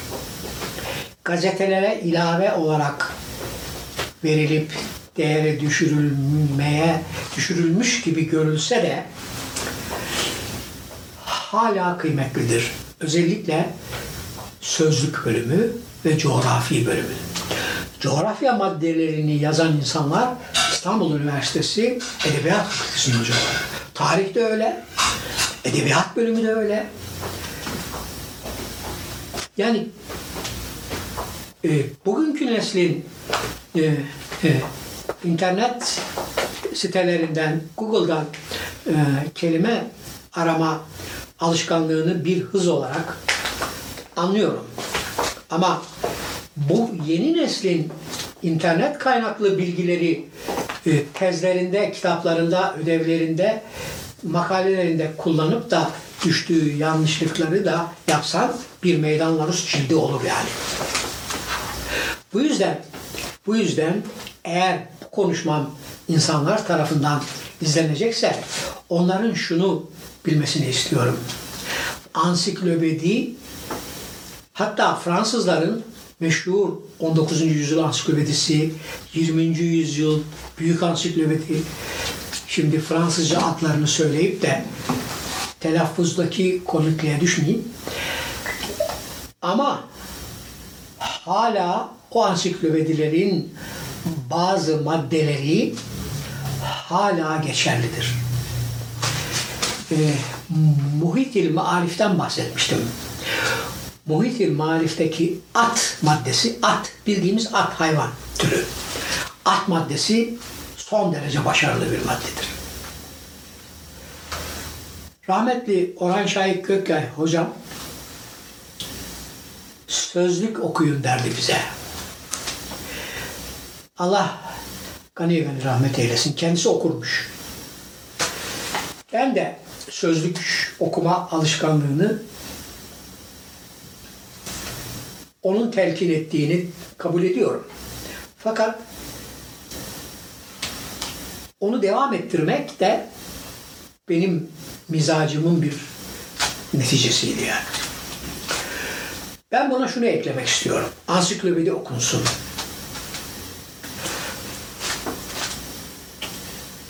Dergahın Türk Dili ve Edebiyatı Ansiklopedisinde iki tane önemli maddem var.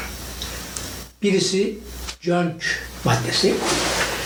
E, halk edebiyatının halk edebiyatının yazılı kaynakları içinde e, şekliyle, içeriğiyle ve e, cildiyle her bakımdan çok ilginç bir kitap türü olan Cönkler üzerine yazılmış ilk ayrıntılı maddedir benim maddem. Bir de bilmece maddesi. Çünkü bilmece konusu, halk bilmeceleri konusu benim e, eğitim enstitüsünde bitirme ödevi yaptığım konudur. O defteri, o benim ilk kitabım sayılır yani. Onu onu okul kütüphanesine teslim etmedim. Hocam kütüphaneden kütüphaneye bizim vermemizi istemişti. Tek elle yazdım çünkü. İkinci bir nüsha yok. Fotokopi yaptırmak da çok e, mümkün değil. 1971 mezunuyum ben. Oradan da Haziran'da mezun oldum. Ama bir fark var. Lütfen bunu kabul edin. Sınıf birincisi olarak. Orta orta orta düzeyde değil. Diğerleri gibi. Orta o e, ortaokulda ve öğretmen okulunda. Şimdi e, bu ansiklopedi meselesi çok önemlidir. Ansiklopediye bakmak hem kolaylıktır hem de insana o ansiklopedinin eskimiş bilgileriyle bugüne bugüne ulaşmayı mümkün kılar. Bazı ansiklopedilerde kaynaklar vardır altında. Her ansiklopedide yoktur. Ama mesela dergahın Türk Dili ve Edebiyatı Ansiklopedisinde çok araştırmacı kitabı tanımadan kaynak gösterdiği için e, bibliografya kısmının orada o zaman kitabiyat diyorduk biz. Kitabiyat kısmının cildin sonunda olduğunu ve ayrı bir sayfa düzeni içinde verildiğini bilmez. Ee, ama e, İslam Ansiklopedisinde eskisinde ve yenisinde İslam'ın çıkardığı İslam Ansiklopedisinde her zaman faydalı bir bibliografya bulmak mümkündür. Dünden bugüne İstanbul Ansiklopedisinde de maddelerimizin altında bibliografyalarımız var. Neyse, bu ansiklopedi konusu uzun. Sözlüklerde de, ansiklopedik sözlüklerde de çalıştım. İş, iş yapmak zorundaydım, çalışmak zorundaydım. Ee, sonra e, Librairie de Pera diye bir eski kitap ticareti yapan bir kuruluş, köklü bir kuruluş. Hmm. Galip Dede Türbesi'nin Galata Mevlivanesi'nin biraz yukarısında dükkanı olan bir şirket. Orada mahalli kitaplar, eski kitaplar konusunda danışmanlık yaptım. 10 yıl kadar. Oradan orada orada çalıştığım yıllarda bir telefon geldi. Halk Edebiyatı Profesörü Pertev Naili Borakal'ın eee, arşivinin büyük bir bölümü Türkiye'ye geliyor. Vakfımıza bağışlandı. Tarih Vakfı'na. Ve bunun eee, tasnifinde çalışır mısınız? dediler. Hem tasnifinde çalışacağım hem de bu arşivden yapılacak e, kitapların da editörlüğünü üstleneceğim diye. Kader ağlarını örüyor. Orada bir yıl çalıştık. E, beş kadar beş kadar e, kitap çıkardık. O arşivin adı altında Pertev Naili Bey'in kitaplarını Allah rahmet eylesin. Tam 29 Eylül'de görevimin sona erdiği konusunda bir resmi mektup vakıf başkanından geldi. 30'unda ayrılıyorum. 30 Eylül günü bir telefon. Yapı Kredi Yayınları editörü e, beni arıyor. Ünlü romancı Ayfer Tunç. Okudunuz zannederim bazı kitaplarını. Ee, Ayfer Hanım beni yayın evine davet etti. O yıllarda Osmanlı İmparatorluğu'nun kırılış yıl dönümü için 1999 1299 700. yılı kuruluş. Yapı Kredi Yayınları'nın bu yıl dönümünü kutlamak için bazı önemli kitaplar e, hazırladığını, hazırlattığını, bunların editörlüğünü yapıp yapmayacağımı istiyorlardı benden ve beni görüşmeye davet ettiler. E, kitapların ne olduğunu öğrendikten sonra kabul ettim. Bunlar e, bunlar e, e, eski Türk Edebiyatı hocası Atilla Şentürk'ün Osmanlı Şiir Antolojisi. E, Bilkent Üniversitesi Mehmet Kalpaklı'nın Eski Türk Edebiyatı üzerine makaleler kitabı. Efendim. Ali Alparslan Hoca'nın Osmanlı Hat Sanatı Allah rahmet eylesin kitabı. Onunla tanışıklığım buradan. Şeyde de Ana Britannica'da da tanışmıştık kendisiyle ama o zamanlar gelir giderdi ona madde ısmarlardı arkadaşlar. Ben de elini öpmek kısmet olmuştu o zaman ama asıl ahbaplığımız, görüşmemiz e, Yapı Kredi yayınlarında oldu.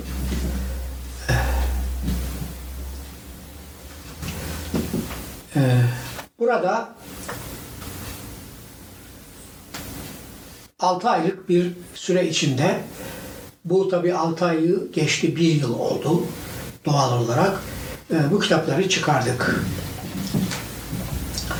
Bu kitapları çıkardık ama yani eski Türk Edebiyatı'ndan musikiye, hat sanatından metinler antolojisine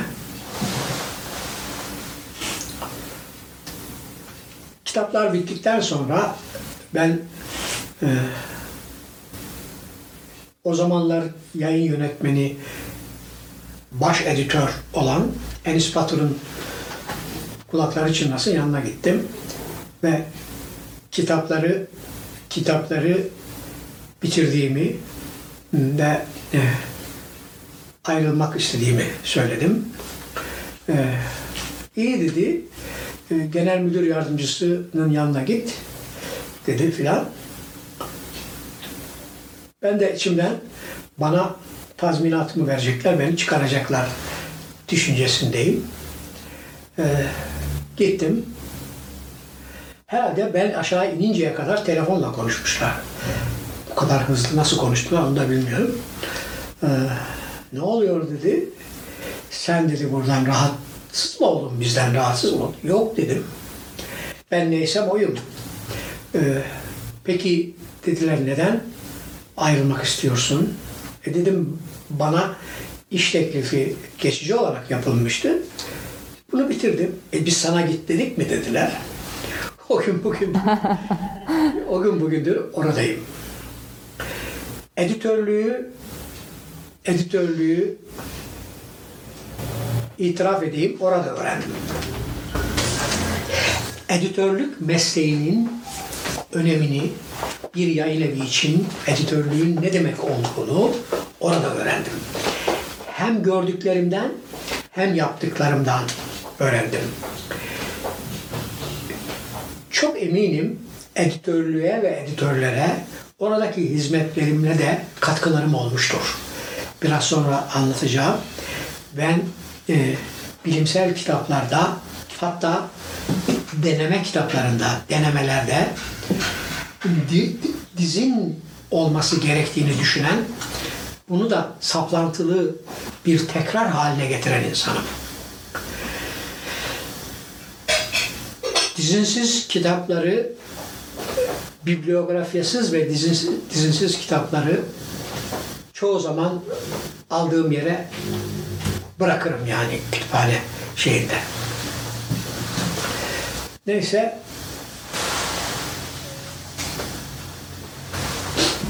Bu YK'ye bahsindeyken e, Selahattin Bey'le de Selahattin Özpalabıyıklar'la da yapmıştık görüşme ve kendisi şöyle niteliyor, nitelemişti YK'yi.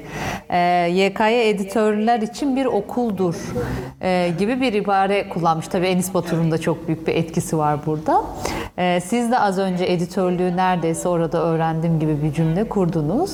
Peki burada nasıl bir çalışma ortamı vardı? Yani YK'ye nasıl böyle bir ortamı sağladı da e, bu kadar önemli, bu kadar ciddi e, isimler Yapı orada? Yayınları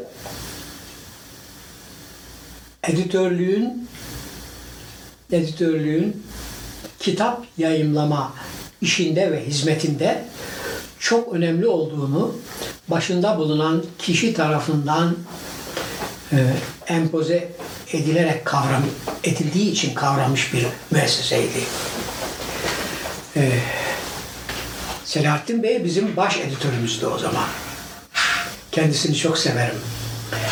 Ee, inanılmaz geniş bilgisi olan bir insandır. Zaten editörlük normal adam işi değil.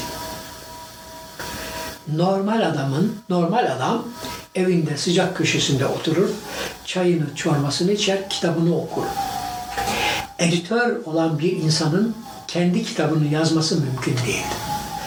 Başkalarının söküğünü dikmekten, başkalarının eksiğini, gediğini kapatmaktan, başkalarının kitabını yeniden yazmaktan kendi işine ve kendi derdine çare bulamaz. Bunlardan bunu böyle insanların en en dikkat çeken örneklerinden biriyim ben. Bilgisayarım ve dosyalarım e, yarım kalmış işlerle dolu. Yayın evinde yönetici olan kişi yayın evinde kalmam gerektiğini bana başka işler de vereceklerini söylediler. Ve genellikle de Osmanlı kültürü, Osmanlı edebiyatı, e, folklor, halk edebiyatı, halk kültürü ile ilgili işler yaptım. E tabi editörlük bakımından sahipsiz kalmış bir ozalit gördüm masanın üstünde. Baktım Evliya Çelebi Seyahatnamesi'nin ikinci cildi. Matbaadan özellik gelmiş. Basılacak, kontrol edilecek ve matbaaya gidecek. Hiç kimse bakmak istemiyor. Bu konunun gönüllü takipçisi oldum. Ve 2008 yılına kadar o 10 cildin hazırlanmasında, basılmasında, mümkün mertebe doğru basılmasında. Çünkü Evliya Çelebi bugün bile tam anlamıyla okunmuş sayılamaz. Sorunlu yerler vardır ama Türkiye'deki ilk ilk okunabilir, faydalanılabilir, kaynak gösterilebilir bilimsel neşriyatın editörlüğü bana kısmet oldu. Hazırlayanlar, aramızdan ayrılanlar var hazırlayanlar arasında. Bir kişi hayatta kaldı, ona da uzun ömürler dilerim. Ama o işin editörlüğünü yapmak ve ansiklopediyi anlasın anlamasın baştan sona kadar anlamaya çalışarak okumak bana kısmet oldu. 10. 10. cildi tamamladıktan sonra Bilkent Üniversitesi Evliya Çelebi ile ilgili bir e, bir e, sempozyum yaptı orada. Beni de davet ettiler ve e, e, ben de orada bir bildiri sundum. Ve toplantıdan sonra Evliya Çelebi konusuna hizmet edenlere plaket verdiler. Orada bana da e, e, bana da e, hizmetlerimden ötürü öyle bir plaket almak kısmet olmuştu orada. Evliya Çelebi Seyahatnamesi'nin ilk cildini hocam Orhan Şahit Gökyay yaşlılık yıllarında hazırlamıştı. Fakat e,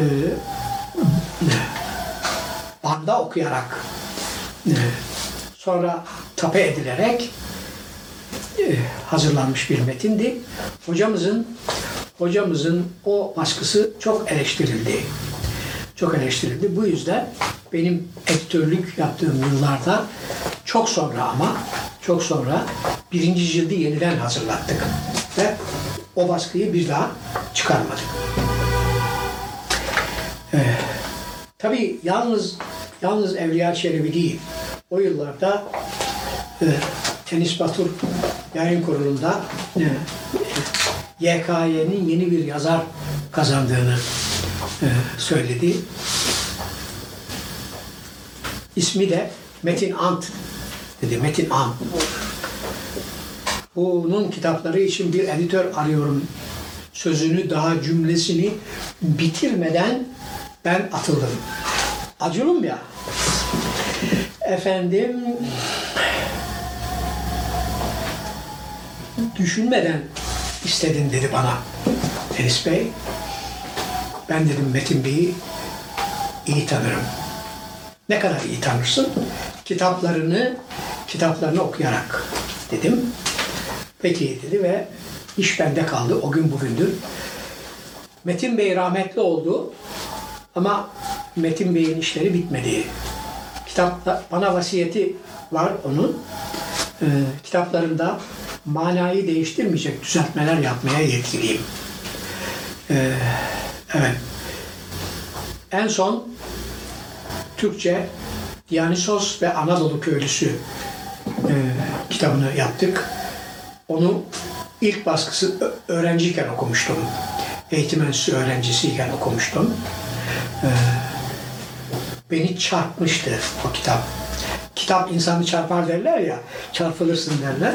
Hakikaten çarpmıştı o kitap. Ee, geçen yıl kitabı yeniden ders kitabı yapılacağı için yeniden bastık. Ve resimlerle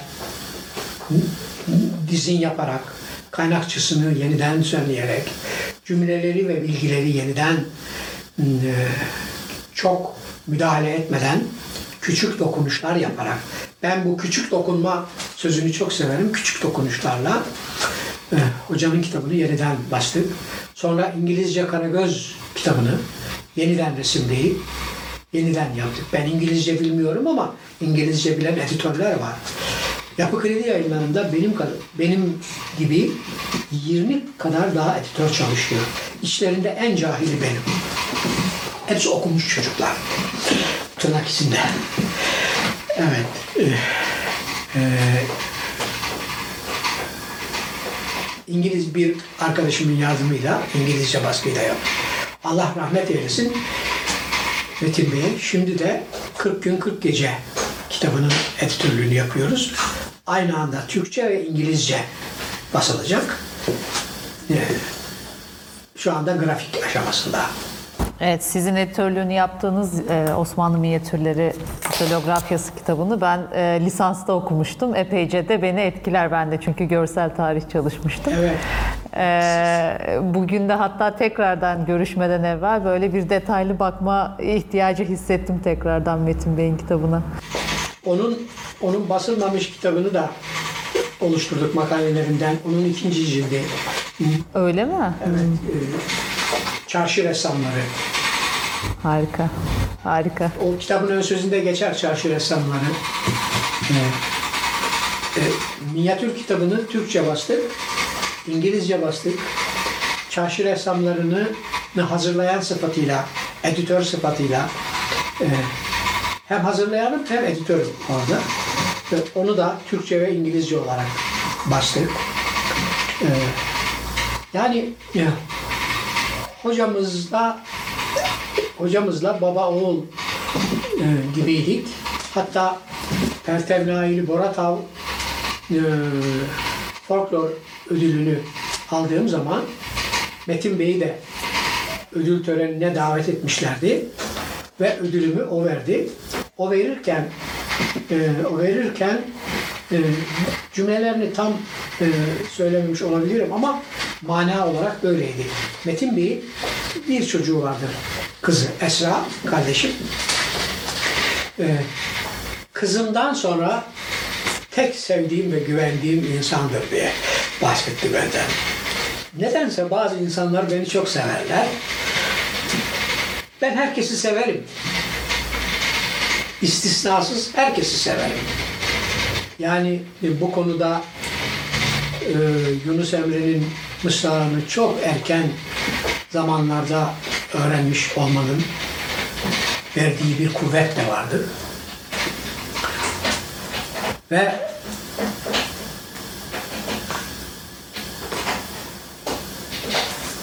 çok insanın da beni sevdiğini biliyorum. Ama ben herkesi severim. Herkesle muhatap olurum. Herkesle konuşurum. Bir editör her şeyi okumalıdır. Editör demek zaten ukalalığın ukalalığın yoğurt halidir. Yoğurt donmuş böyle kalıplaşmış bir yoğurt. Yani editörlük editör olan bir insan o konuda yapılmış yayınları görmeden o kitabın editörlüğünü yapamaz. Yani bir insan, bir insan düşünün, bir kitabın editörlüğünü yapıyor. Bu konuda daha önce dünyada ve Türkiye'de ne yapılmış? Tabii ben yabancı dil bilmiyorum. Benim okuduğum okullar yabancı dil öğrenmeye ve öğretmeye göre planlanmış okullar değildi. Ama yabancı dil bilenlerden kitap özeti rica ettiğim çok olmuştur. Bazı bazı bölümleri danıştığım çok olmuştur.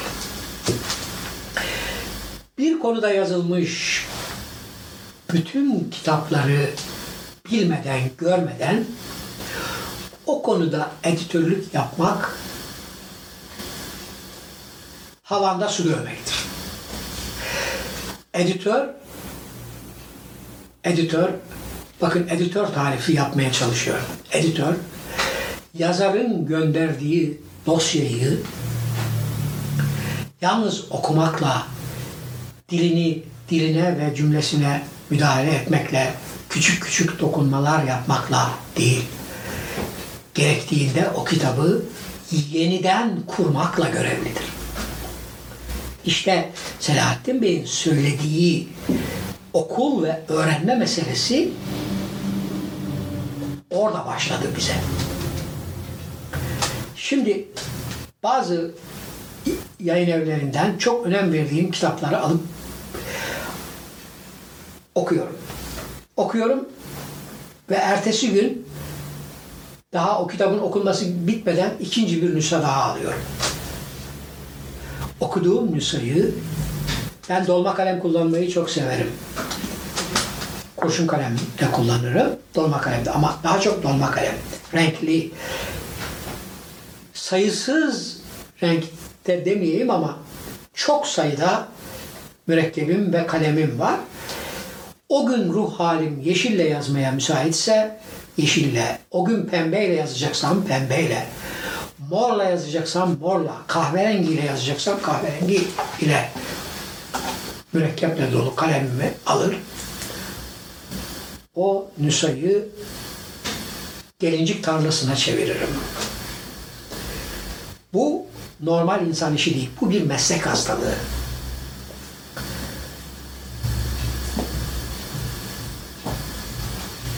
İnsanların şevkini kırmak için söylemiyorum bunu. Ama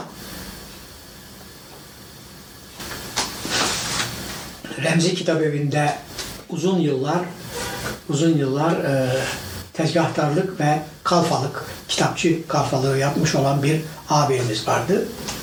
Bir gün bana dedi ki Remzi Bey dedi. Remzi Bey e, Remzi Kitap Evi'nin kurucusu bir kitabı basıp basmamaya karar vermeden önce o kitabın kendisine geliş biçimine dikkat ederdi.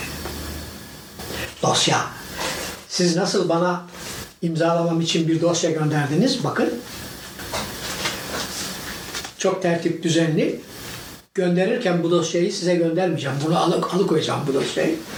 Başka bir şekilde iade edeceğim. Remzi Bey dosyaya bakarmış önce. Sonra okur, okutturur editörüne falan. Temiz, tertemiz yazılmamış. Okuyana, yayıncıya, editöre, düzeltmene fazla iş bırakmış olan dosya marazlı kuzu gibidir. Annesinden hastalıklı doğmuş oğlak gibidir, kuzu gibidir. Bunlarla çok çok çok çok uğraştım. Ee, iddialı dünya görüşüm, hayat anlayışım, mizacım iddialı olmaya müsait değil. Duyguları kendi inandığı meseleleri gençliğinde farklı, orta yaşlılığında farklı zihniyet ve anlayışlar tarafından törpülenmiş bir insanım ben. Bunun içinde bunun içinde dünya görüşü e, olduğu gibi tasavvufun da çok büyük bir yeri var.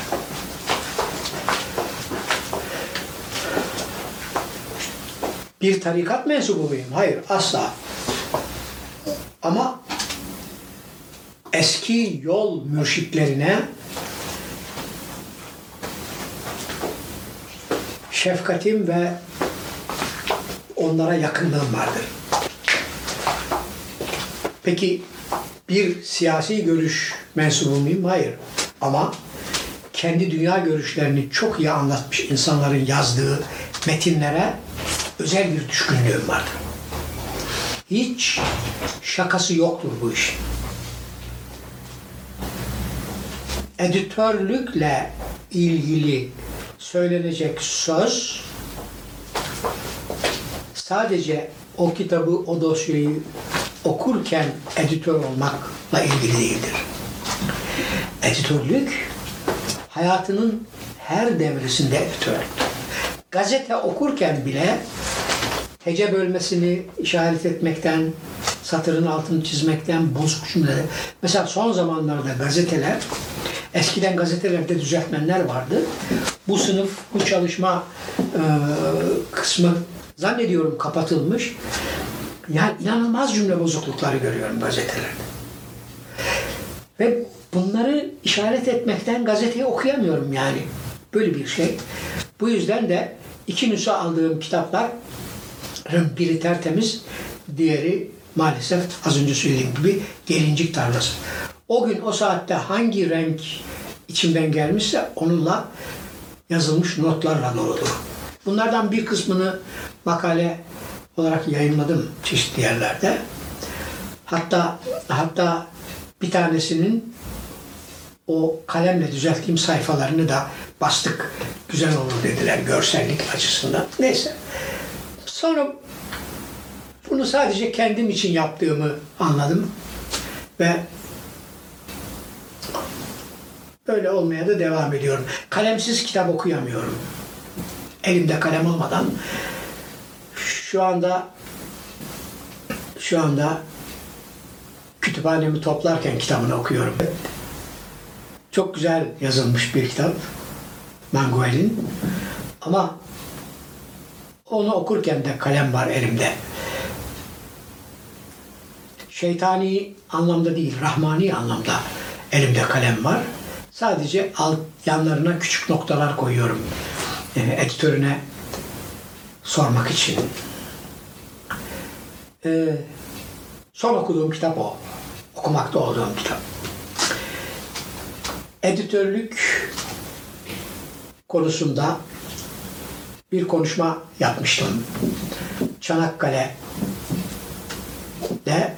e, bu Evliya Çelebi Seyahatnamesi'nin e, ekibine sonradan katılan Robert Dankoff'a Fahri Doktor'a e, verildiği sırada ben de e, işte e, Evliya Çelebi editörü olduğum için orada ne bir konuşma yapmamı istediler. Ben de Evliya Çelebi Seyahatnamesi'ndeki editörlük farklarını anlattım konuşmamın birinde. Eski Osmanlı matbaalarında bulunan musahhihlerin aynı zamanda kitapların editörü olduklarını, Bulak matbaası da, matbaaya amirede efendim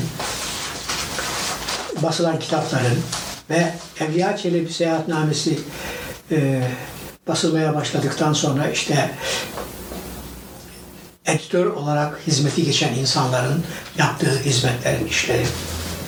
O sırada kendisi de kendisi de sıkı bir editör ve sıkı bir filolog olan e, rahmetli Semih Tezcan özellikle Evliya Çelebi Seyahatnamesi'nin Osmanlı döneminde basılmış nüshalarından iyi olanları örnek vermiştim.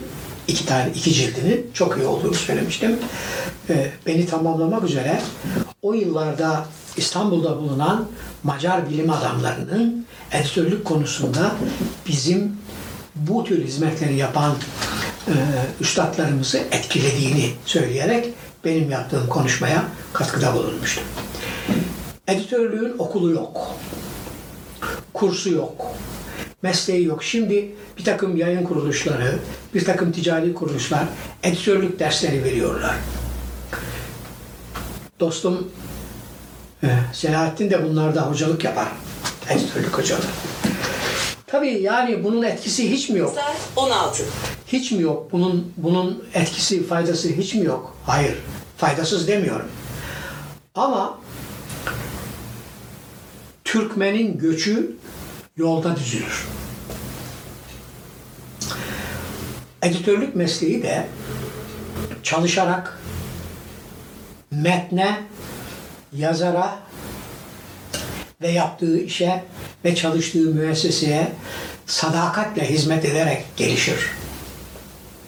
Editör isterse e, geldiği gibi bastırır kitabı. Çok az fark edilir. Çok az insan fark eder. Öyle öyle kelimeler, öyle düzeltmeler, öyle atlanmışlıklar olur ki insan bunu sonradan fark edince vicdan azabı çeker. Ben bu vicdan azabını çok çektim, çok çekiyorum. fark edemediğim yanlışlıkları sonradan fark edip e, grafiker arkadaşlara kitabın yeni baskısı yapılırken lütfen şu konuları not alın, beni mutlaka arayın dediğim olmuştur ve oluyor da.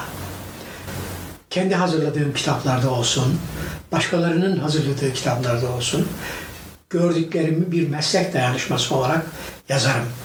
Hatta geçenlerde bir öğretim üyesinin kitabını bir makale yazıyorum da orada onu kullanmak zorunda kaldım. Mesela çok küçük bir örnek vereyim. Hazırladığı dizinde Ziya Gökalp adını Gökalp virgül Ziya diye yazmıştı bu hocamız. Ben ismini vermem. Zaten bunların çok çok üstünde ve çok değerli bir insandır. Fakat bir yanlışlık, bir dalgınlık. Türkiye'de bunu yapan o kadar çok insan var ki Gökalp'ın Ziya Bey'in soyadı olduğunu zanneder insanlar. Halbuki 1924'te ölmüş ve o yılın Türkçülerinin herkesin bir takma ismi olduğunu, bütün öğretmen okulunda 20'li yıllarda öğretmen okullarında okuyan e, genç öğretmenlerin hepsinin birer Türkçe isim almaları mecburiymiş. Neyse Ziya Gökalp'ın da Gökalp Ziya olmadığını çok görüyorum. Ve hastalık kimine aracıyla, kimine mektup yazarak. Bu ve buna benzer gördüğüm şeyleri anlatıyorum. Tabii kendi yazdıklarımın birinci, ikinci, üçüncü, dördüncü sürümlerini saklıyorum.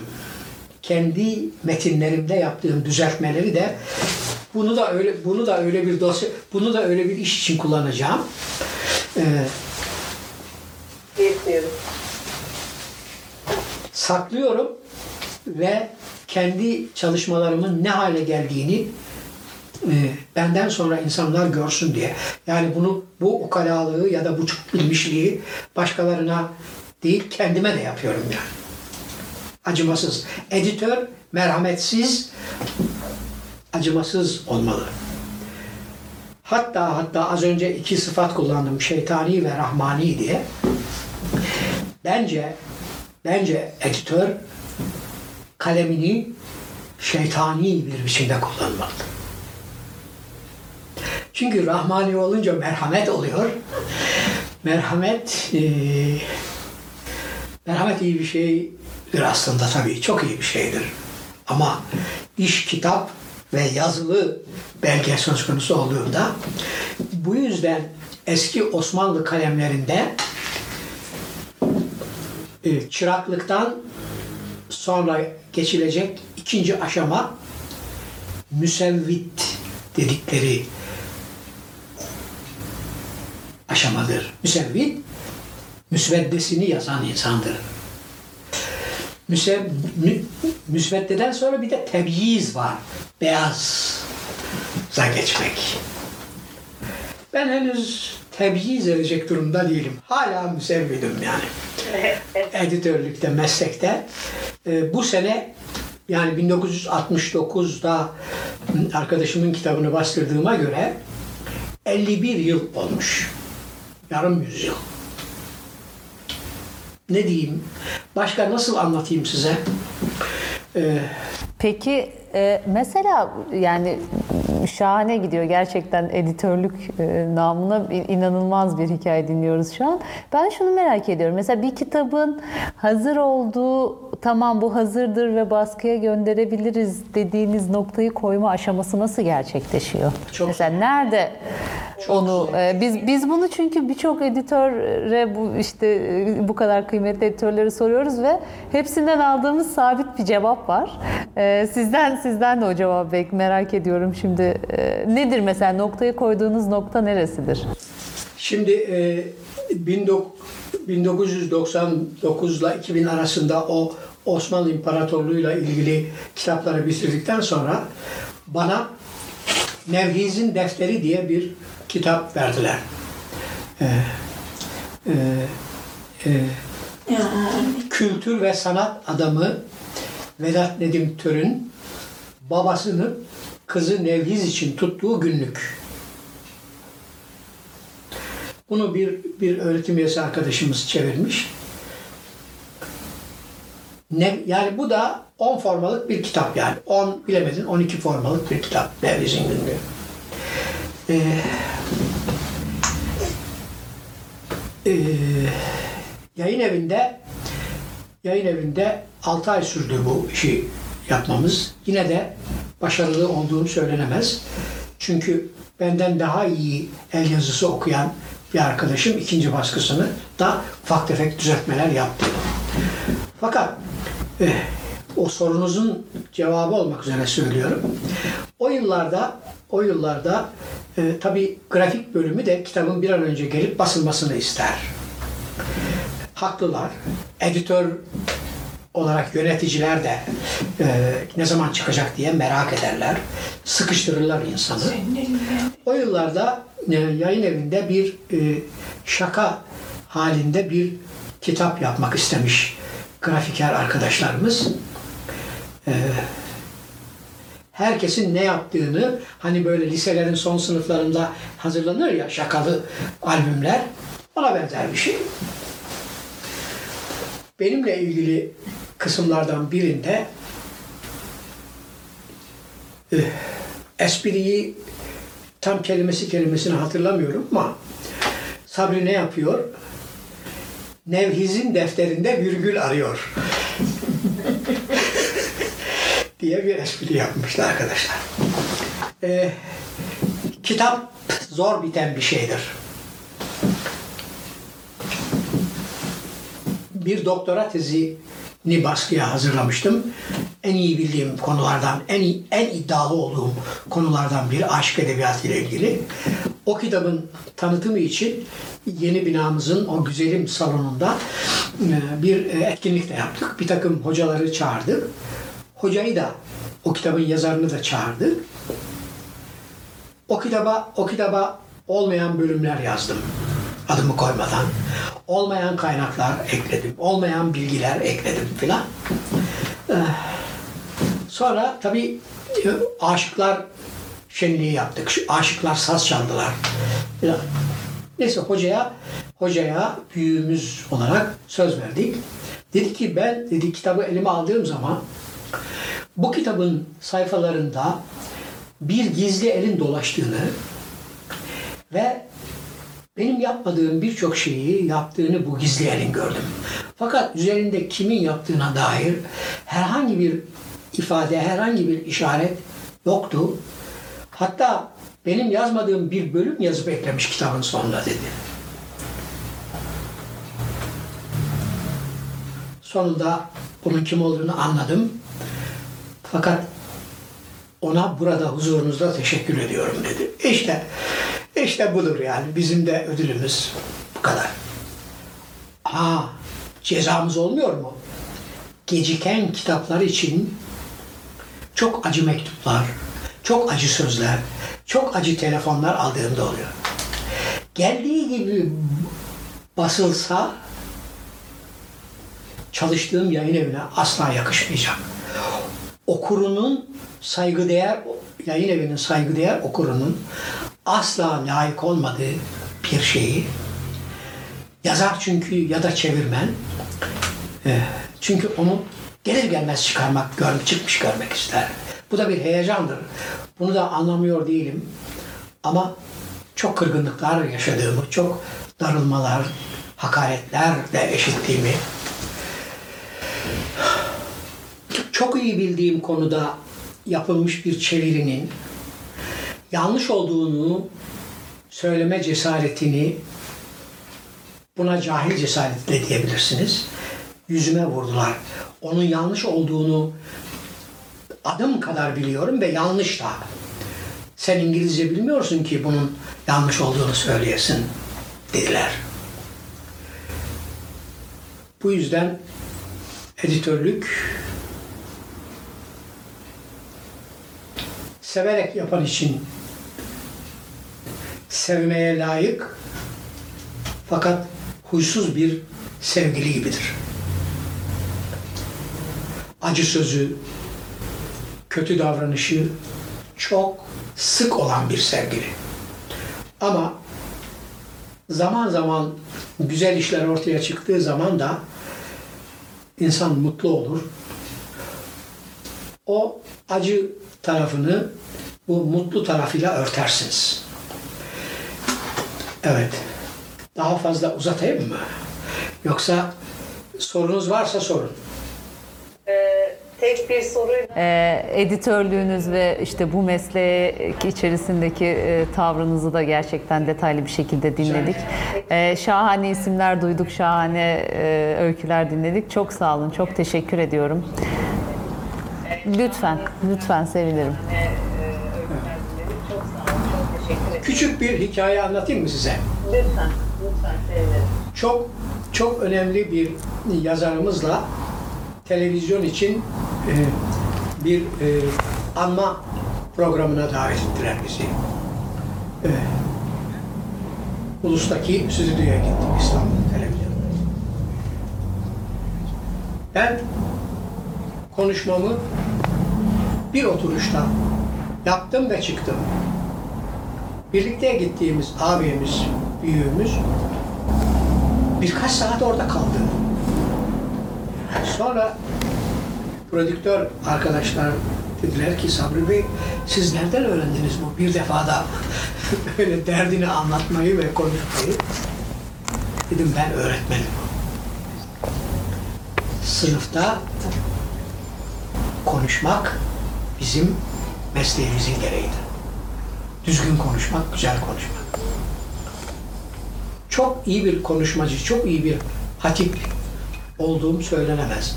Ama iyi bir sohbet arkadaşıyım. Sohbeti severim. Sohbet meclislerinde yetiştim. İrfan meclislerinde. O meclislerden birini bu hastalık çıkıncaya kadar hep devam ettirdik. Kadıköy'de Müteferrika Sahaf'ın e, dükkanında cumartesi günleri 30 yıla yakın bir zamandan beri orada her cumartesi toplanıp sohbet ediyoruz. Konumuz da kitap, editörlük, çevirmenlik, yayınlar, yayın dünyası, eski kitaplar. Tabii size anlatmadım benim eski kitap meraklısı olduğumu. Dünyanın pek çok dilinde farklı harflerle fakat Türkçe olarak basılmış kitaplara merakım var. Bunları topluyorum, okuyorum. Hevesle biriktiriyorum. Ne olacak bilmiyorum. Bunların da birer editörleri vardı. Bunlar da bir editörlerin elinden çıkmıştı demediğim kitap, broşür yoktu. Editör her zaman vardı.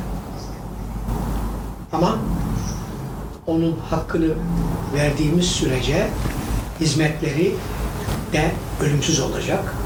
Hakkını vermeden yaptığımız işlerde de doğduğu umuyor. Evet, muhabbetimiz kendi e, sorularını ve kendi akışını bu zaten buldu. Editörlük hayatımın benim için çok önemli olan iki aşaması daha var. Bunu da eklemeden geçemeyeceğim. 1995-96 döneminde tanıştığım Kitabevi yayınları parantez içinde Mehmet Marış Bey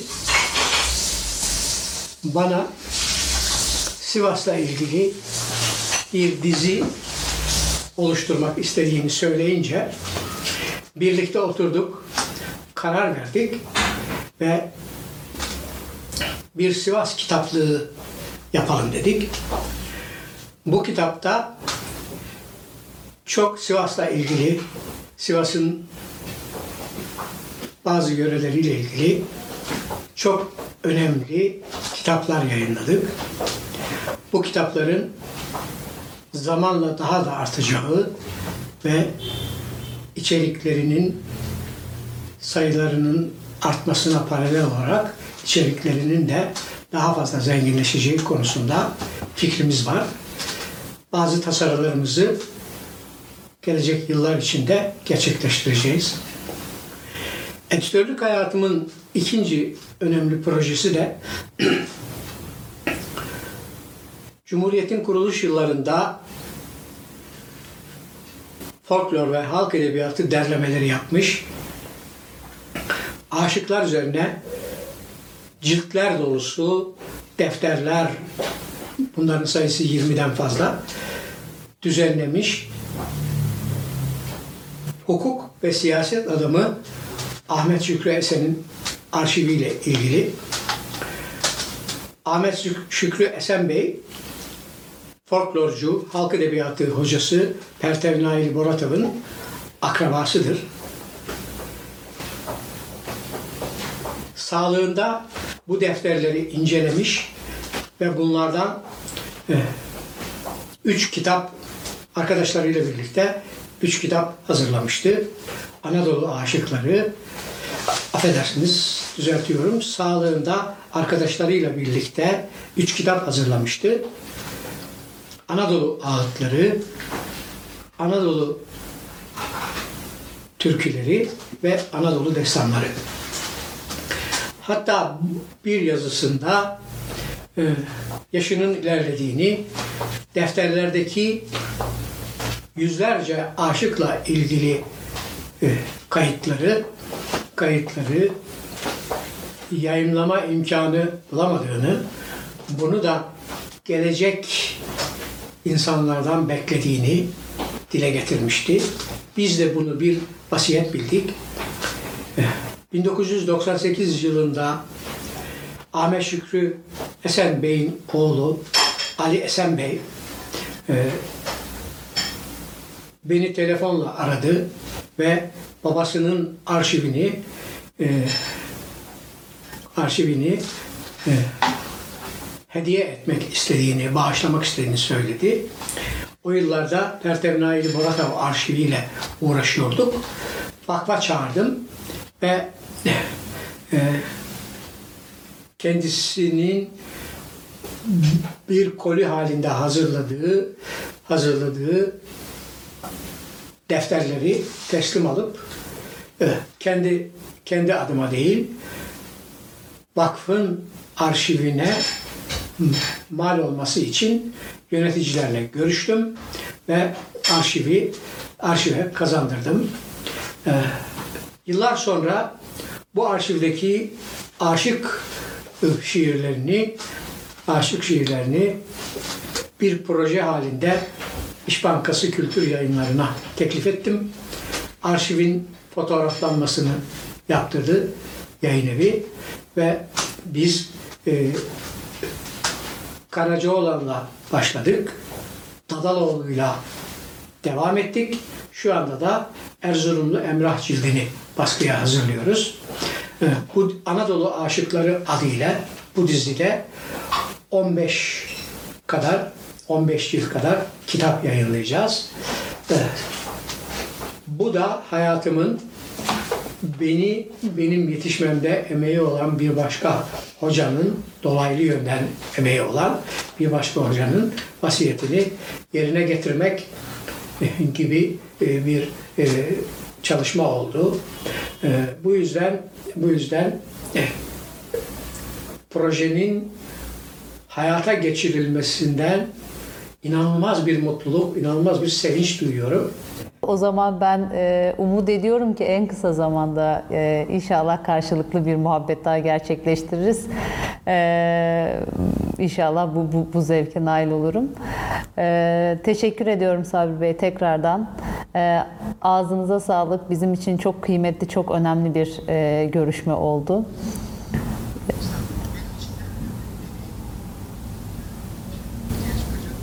Estağfurullah. Estağfurullah. Benim için de önemli bir deneyimdi. Ee, Şimdi ortaya çıkacak metni ben de merak ediyorum. Ne cevherler yumurtladığımı da tabii hatırlamıyorum ama inşallah iyi şeylerdir. Kimseyi kırmam, kimseyi incitmem. İncitmemişim. Tamam inşallah. Siz zaten buna müsaade etmezsiniz. Evet, o kısımları size emanet ediyorum. Söylediğim güzel sözler, güzel sözler sizin olsun. söylediğim yanlışlar, yanlış sözler de benim Tabii olsun ama emanetiniz emanet. bizde inşallah. Çok sağ olun, çok teşekkür Onları- ediyorum onları tekrardan. Ee, görüşmek üzere, sağ olun. Evet, Evet, şimdi biz zaten yok kayıttan çıktık artık normal bir Her şey şekilde. tamam mı teknik olarak bir Evet, söyleyeceğiniz bir şey var mı? yok kayıttan çıktık.